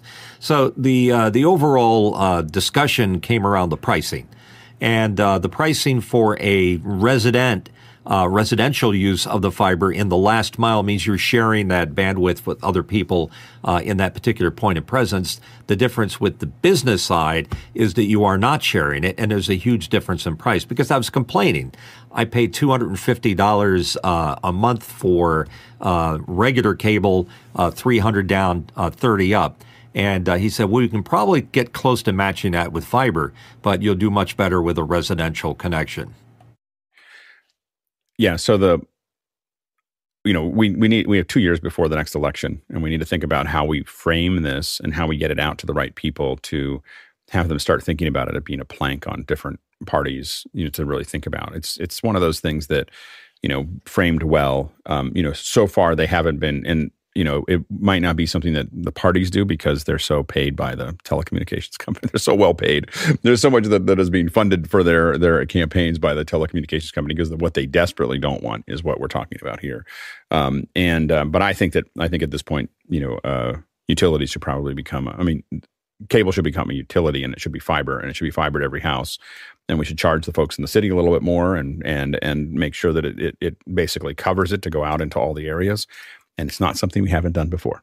we have we have power, we have running water, we have telephones. All of those things were run to everybody's house, and everybody had to share a little bit of it. And we should be thinking about that, and um, and we should think about how we push it forward, either through the standard political structure on the outside by creating a hot griddle that they have to stand on. Uh, go ahead, Mitchell. Yeah, we, uh, we as users or buyers um, are in a pretty good position right now because here's what's going on: is there's a battle uh, between all the uh, the ISPs out there to get that fiber into their homes, and the value of having you as a subscriber exceeds the cost of the uh, the charge that they're charging you. So they're liable to give you a greater deal just so they know that you are the guy that picked uh, uh, for that particular fiber for that for your home. Yeah, I know that. Um, when, we uh, when we called, well, I, I, was kind of amazed when we called um, Comcast and said we're thinking about canceling Comcast. How quickly they made a deal. The other thing to know is that you can oftentimes make deals pretty quickly when you, um, uh, which is interesting because, and then we, I got this thing that says that Frontier told us that they're coming. I, that's what happened. Is I'm sure that Comcast. So what happens is is that Comcast uh, had to give pole access to probably Frontier, and then front, and then they know a year or two out that that the internet's coming, and then they try to make deals with everybody to lock it lock it down. Um, I just got a little thing somewhere from Frontier that says they're coming. Now, here's the worst part: is I'm not going to switch from Comcast to Frontier. I'm just going to get both. so I was like, now I have two different providers because Comcast drops out about uh, three or four times a year, and usually in the most inconvenient times. Um, yeah. Next question. Next question in from Tom Ferguson in Phoenix, Arizona. On your mark, get set, go. Are we almost ready to change the world with our office hours influencers hitting up companies for change? Yeah, yeah. I, we're a little behind on it, but I, you know, a, a lot of it had to do with um, we were going to make some requests from Zoom and Blackmagic on, on that was going to be our first little push. But I've been trying to research exactly what we want to ask for, so so that like I, you know, you don't want to ask for something that isn't going to happen. Um, so we're kind of looking at that that movement. And um, but we are going to start. Uh, I probably won't be. No one's going to see it if we do it right now. But as we come out of the beginning of the year, I think we should start thinking about those, and those could be something we brainstorm maybe on things that we want to change, and then as a group. The, the the interesting thing here is I also want to think about the rollout. Like if everybody gets exactly the same worded thing, then it might not be as um, uh, it might not be as effective. So I've been thinking about it a little bit. We, we should brainstorm in this in after hours. We'll, we'll think of a time where we can brainstorm it. But I think that uh, we can definitely get people's attention. Not many people, even in a large company, will you see two or three hundred people ask for the same thing. So uh, we can definitely at least get a, discussions going in different companies about things that we think would help the industry move forward. And I think that that's a really useful thing for us to do if we if if if used responsibly. so, but I think that we as content creators that are really working on this and thinking about it, um, we're the right people to ask for what we want. And if we ask for it all at one time, uh, we have a much better chance of getting it. Next question. Mike Edwards in Brooklyn, New York, asking I've been looking in uh, and can't quite figure this info, but what states have the most rural fiber connections? Yeah, go ahead, Bill. I don't know if it's true or not, but it should be the flat states in the middle of the country only because it is so much easier to string fiber cable through those than it is. I was surprised. I lived most of my life in Phoenix, which is a very flat valley with just a couple of uh, things you have to work around when you're talking about stringing wires. And here in San Diego, we are a whole series of hills and valleys. And I look at the infrastructure it takes to get signal lines and everything else and how uh, it is so much more engineering and tunneling and digging to move from this neighborhood to that neighborhood here than it is where I originally grew up. And so I think geography has something to do. So I'm not, I'm, I'm surprised that the, the more flat uh, plain states haven't really outstripped everybody else. I don't know whether I think the other thing is it's how much fiber per head. You know, there's some some that may. I I actually I read something that alluded to the fact that Maryland had the most fiber uh, in Maryland or Virginia, and um, those two have an enormous number of government agencies that are using their systems, and so as a result, there was more um, more of core content that was. So Maryland and Virginia, I've heard, are the are the two big ones um, as far as fiber goes, and then as far as pure mileage, uh, California um, I think has the has the highest, but it's the density is is different. Um, but I think that California is just a bigger state with a lot of people. Um, so I think that those are the, the, the big leaders that, from what I and I read that in some study, but I can't remember which one. Next question. Chris Widener, Lafayette, Indiana, asking, We're considering doing a retro gaming tournament as a fundraiser for shooting cabinets and pinball machines. What gotchas should we look out for? I'm worried about reflections, obviously, but are scan lines likely to be an issue? I go ahead, Jesse. The biggest gotcha I'd be looking out for is refresh rates. And if you're at a normal, modern, retro arcade, you're going to be having every type of refresh rate. You'll have tungsten, fluorescent, and LED bulbs, depending on the cabinet. You're also dealing with cathode ray tubes if you're working with retro machines. and uh, like LCD panels, if there are also modern rebuilds of retro machines.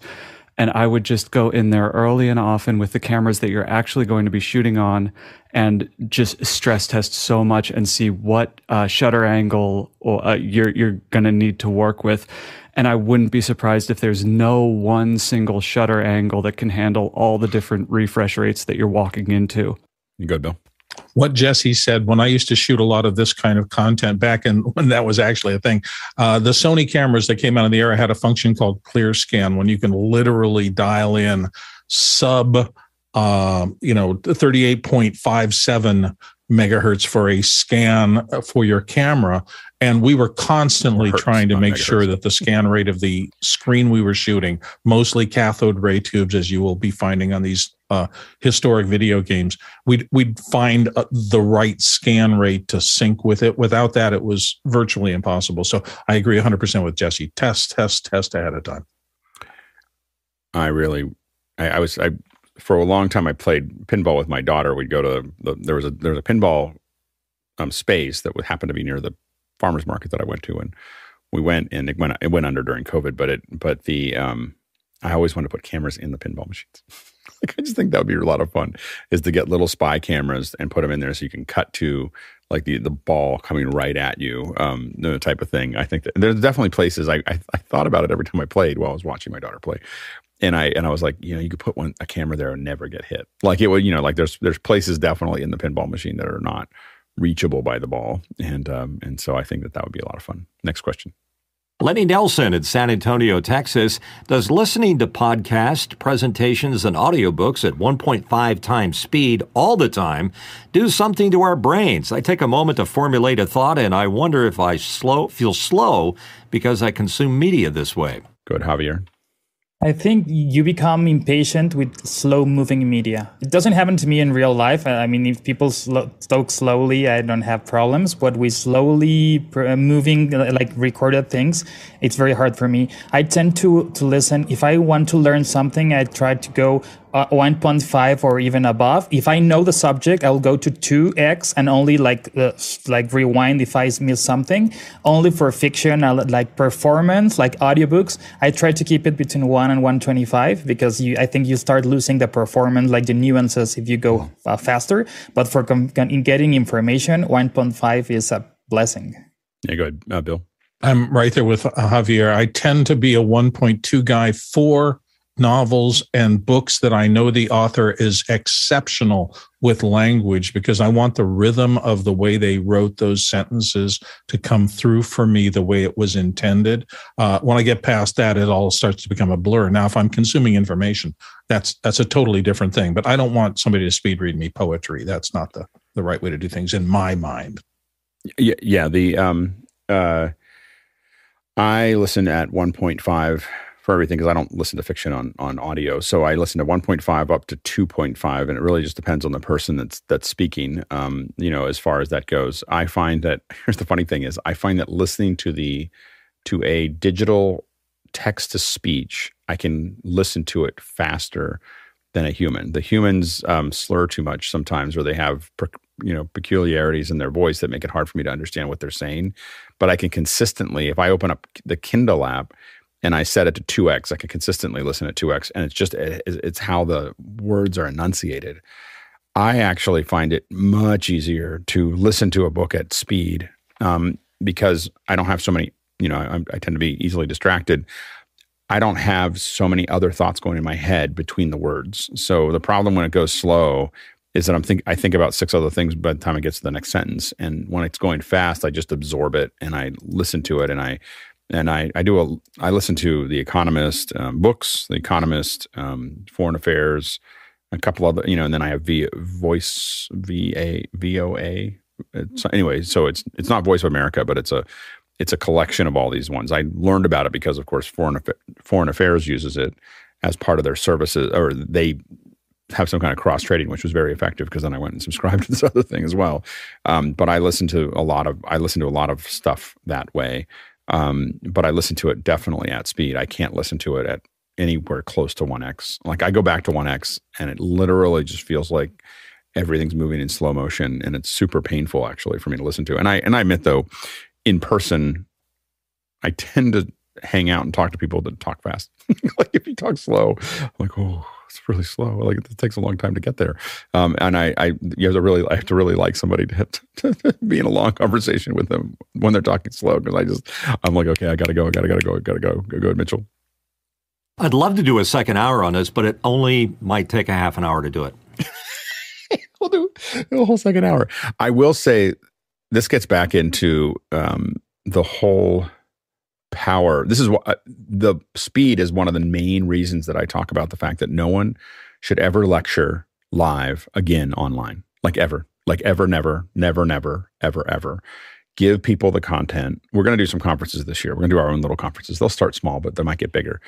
All the presentations will be released at least a week before the conference, and they will all. So, what we were going to tell you is all going to be part of. Hey, here's a bunch of files that you can listen to. Then we're going to do Q and A.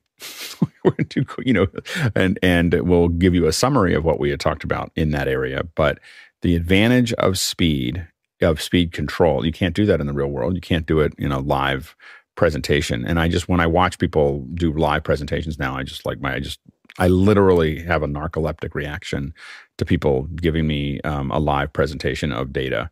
Um, and it's because it's not moving fast enough for me. And for folks who are fast, you can speed it up. And for folks who need to hear something again, they can repeat it.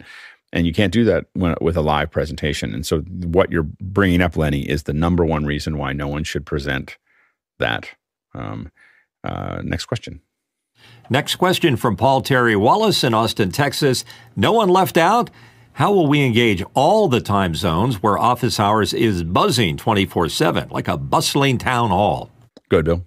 Yeah, it's interesting to me because uh, now that we're kind of heading into that 24 hour thing, I, when I first had friends in Australia and things like that, and they were coming into meetings that I was involved with, I started to realize wait a second, it's late night for me and it's the first thing in the morning for you. And there are going to be times when I try to reach out to you and it's going to be in the middle of the night. And it's, it, you know, I have to watch that. That's why I have three different time zone clocks on the wall so I can keep track of everybody's reality. I think it's going to be great because visiting a different time zone in uh, office hours will be like visiting a little bit of a different community. You'll see different people there.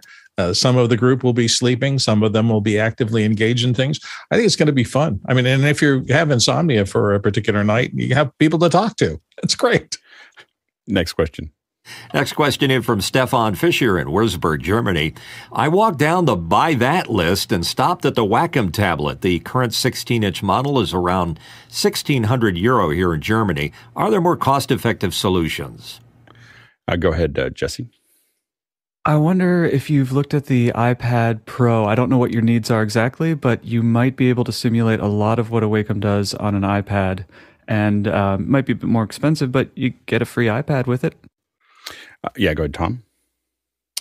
Well, the answer is there is a Wacom One Creative, it's called, tablet out on uh, Amazon.de.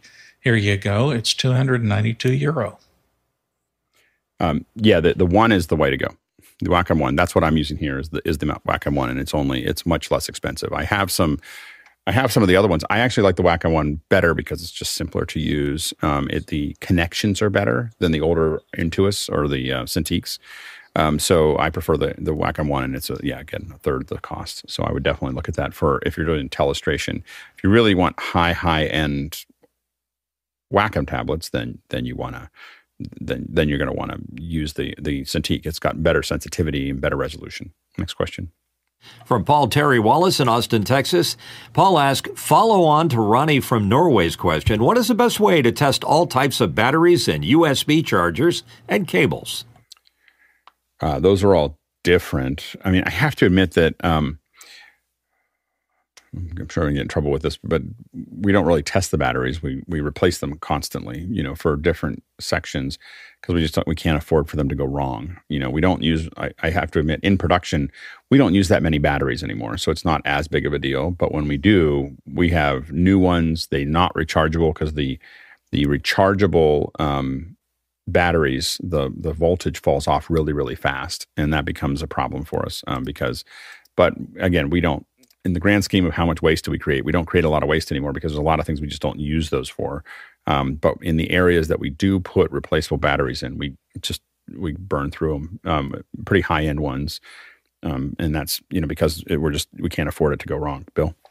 And don't forget the joys of a simple multimeter with a couple of probes. You can do continuity testing and determine the voltage of batteries and things like that. So I think probably everybody on the panel has one in a drawer somewhere around just in case you happen to have that circumstance when you need to look at the resistance of something or whether or not that nine volt battery is actually putting out 7.3 volts and is about to give up the ghost. And I'm trying to talk because I know Alex is looking for something that he's going to amaze us with. And so I'm really just paddling in place, dog paddling verbally. No, Bill, Bill, you don't use a nine volt battery for uh, your tongue. Hey, you can you can tongue test those. Yeah, that's tongue test. Yeah, nothing like tongue testing a nine volt. Yeah, um, yeah. The uh, um, I, I, can't find it. I, I have a little USB um, tester it's sitting somewhere. I was just using it. Um, but you can plug USB in and it'll tell you what voltage, you know, it'll give you the data and it's got, it's like, it looks like a little star. And if you just do a USB tester, it looks like a little star with all these connectors. You can plug it in and it'll give you data about what's, what's actually happening there. Um, next question.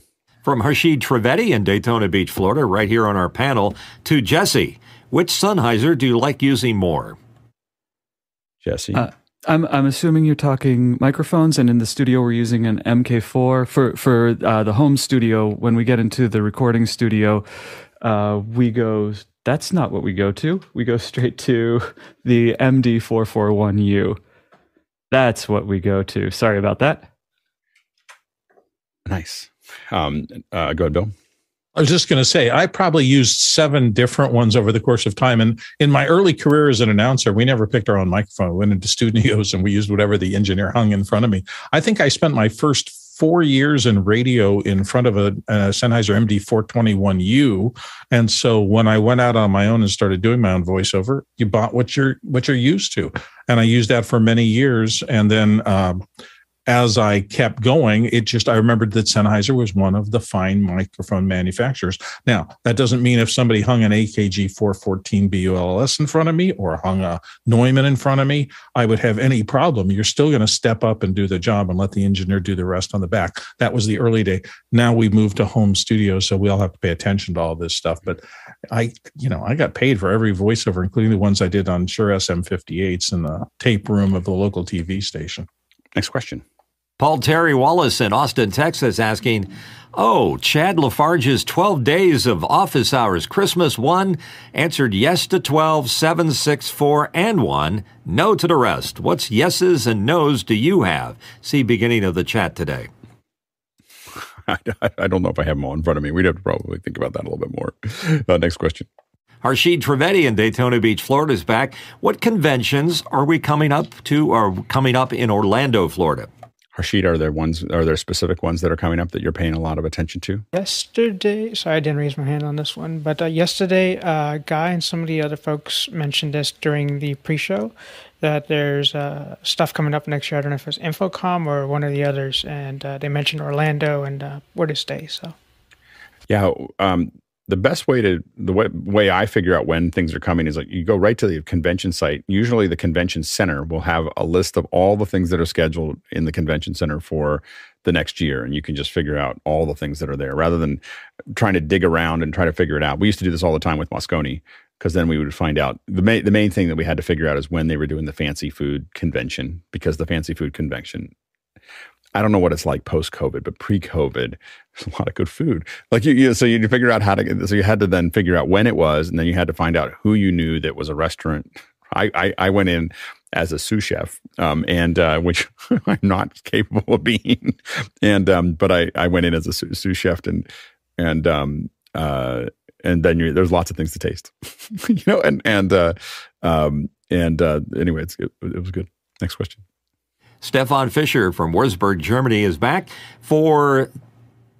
Just lost a question. Um, I'll just pick this one up. One. Harshid Trivedi, uh, Daytona Beach, asking, "To those audiobooks like Wall Street Journal or others, or others, what is your understanding of these types of audiobooks? Do you gain similar knowledge from it?" Yeah, I don't. Uh, are you are you talking about magazines that go audio, audio wise, Harshid? Is that is that the question? Is yeah, go ahead. Yeah, so uh, more so that uh, it, so it gives you numbers and statistics and figures, right? So I'm more curious of I understand audiobooks or audio a little bit differently because now my brain is attuned to this faster movement. And uh, when you are reading something like Wall Street Journal or some other fa- uh, magazines and such, how does that convert to you gaining the same knowledge as you would pick up a magazine or a book that had that same information? I, I find that I think I think for me, I find that I learn a lot more because I listen to so much more than I would ever read. like, you know, so so I listen to, uh, you know, I, I I listen to lots and lots of articles. I probably wouldn't read them if they were in magazines. I, and that's you know, for me, I think that I find that to be the case. Like with with foreign foreign affairs is, is a good example of it. I've been reading that on, on and off since I was like twelve. So, um, but I now read pretty much every. I listen to everyone that shows up in their audio feed I, I do try to open up their their reading it on my phone is really painful. So I don't read any of the articles that they put out that aren't in audio format. Uh, go ahead, Bill. Yeah, I'm a little sad because I do think that some of the things in my youth, I, one, one of the great pieces of advice I got from the first program director who helped me, I named Nat Stevens at KOY in Phoenix. He told me uh, just do a lot of uh, audio reading whenever you can. And so I was looking around, and I there was a service in Phoenix, uh, the Talking Book Library, and also Sun Sounds, and both of them did radio reading for people who are print impaired. And it was a fabulous. I, I went in uh, three times a week for probably 15 years and got involved with all the people who did that kind of work.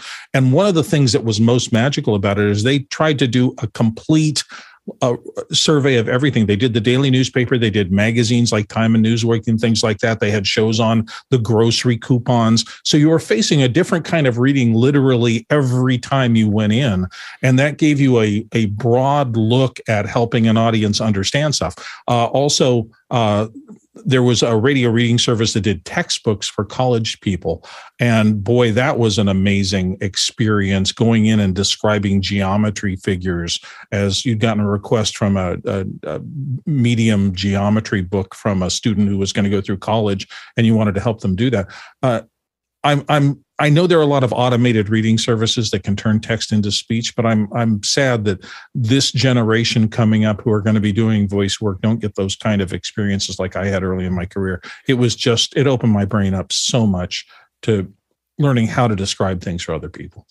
Yeah, I I I think that the hard part is is that I'm getting as as I said earlier, I am getting to the point where I prefer a computer to read it to me than a human because I can read it faster. I can pull it in faster. And and I and I think that my frustration is also that a good example is again to go back to foreign affairs or the economist. The economist does all the articles in in audio, but foreign affairs picks and chooses and is really late and everything else.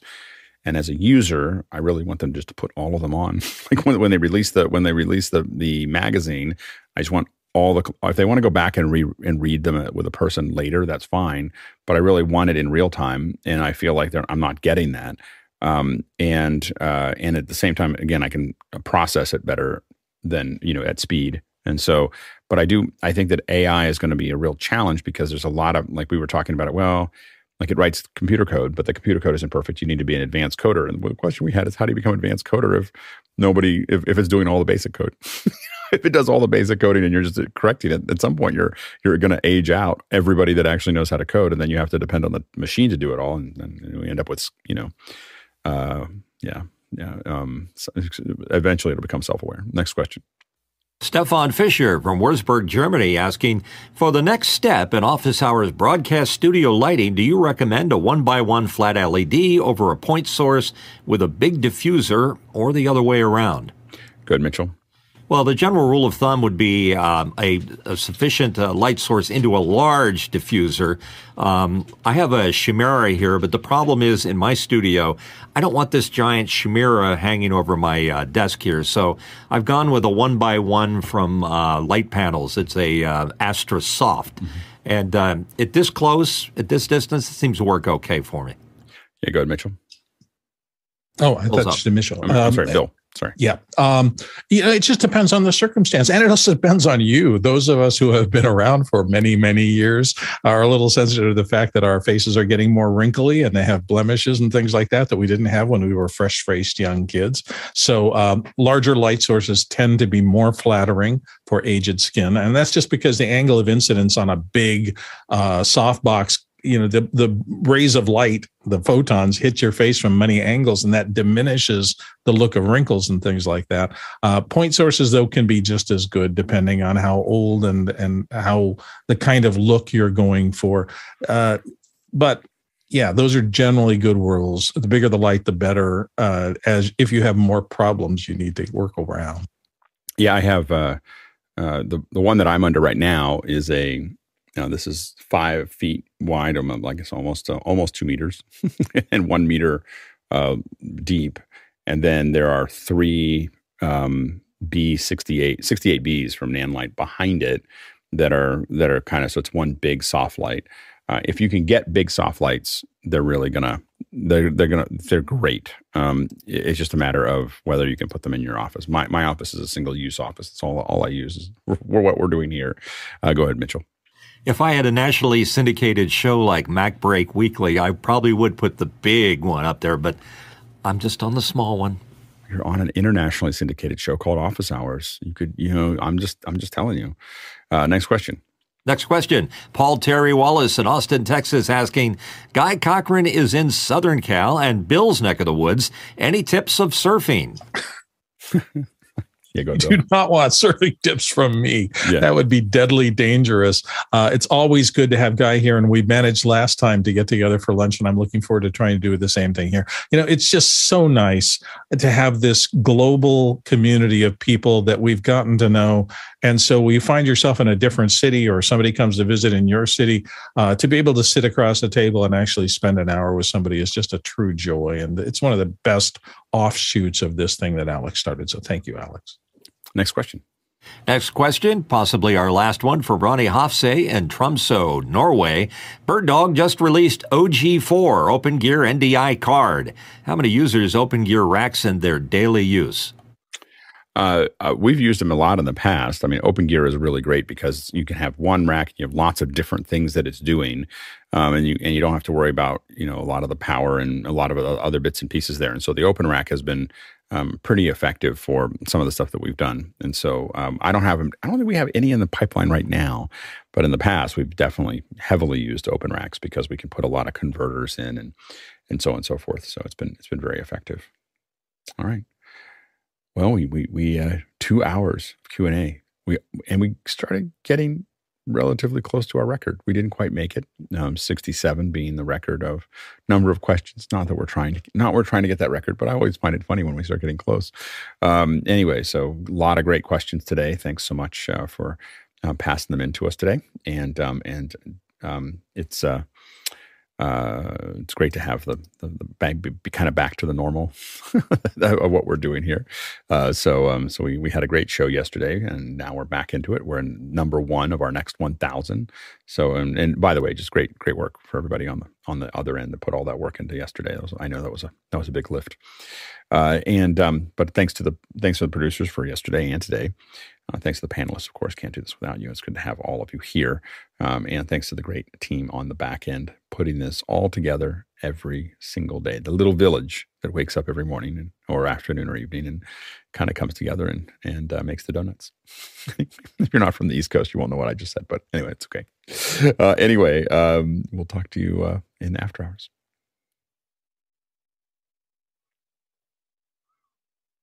Time to make I don't even remember who did that, but I remember a guy getting up like, "Oh, I got to make the donuts. Got to make the donuts." Oh, Dunkin' Donuts.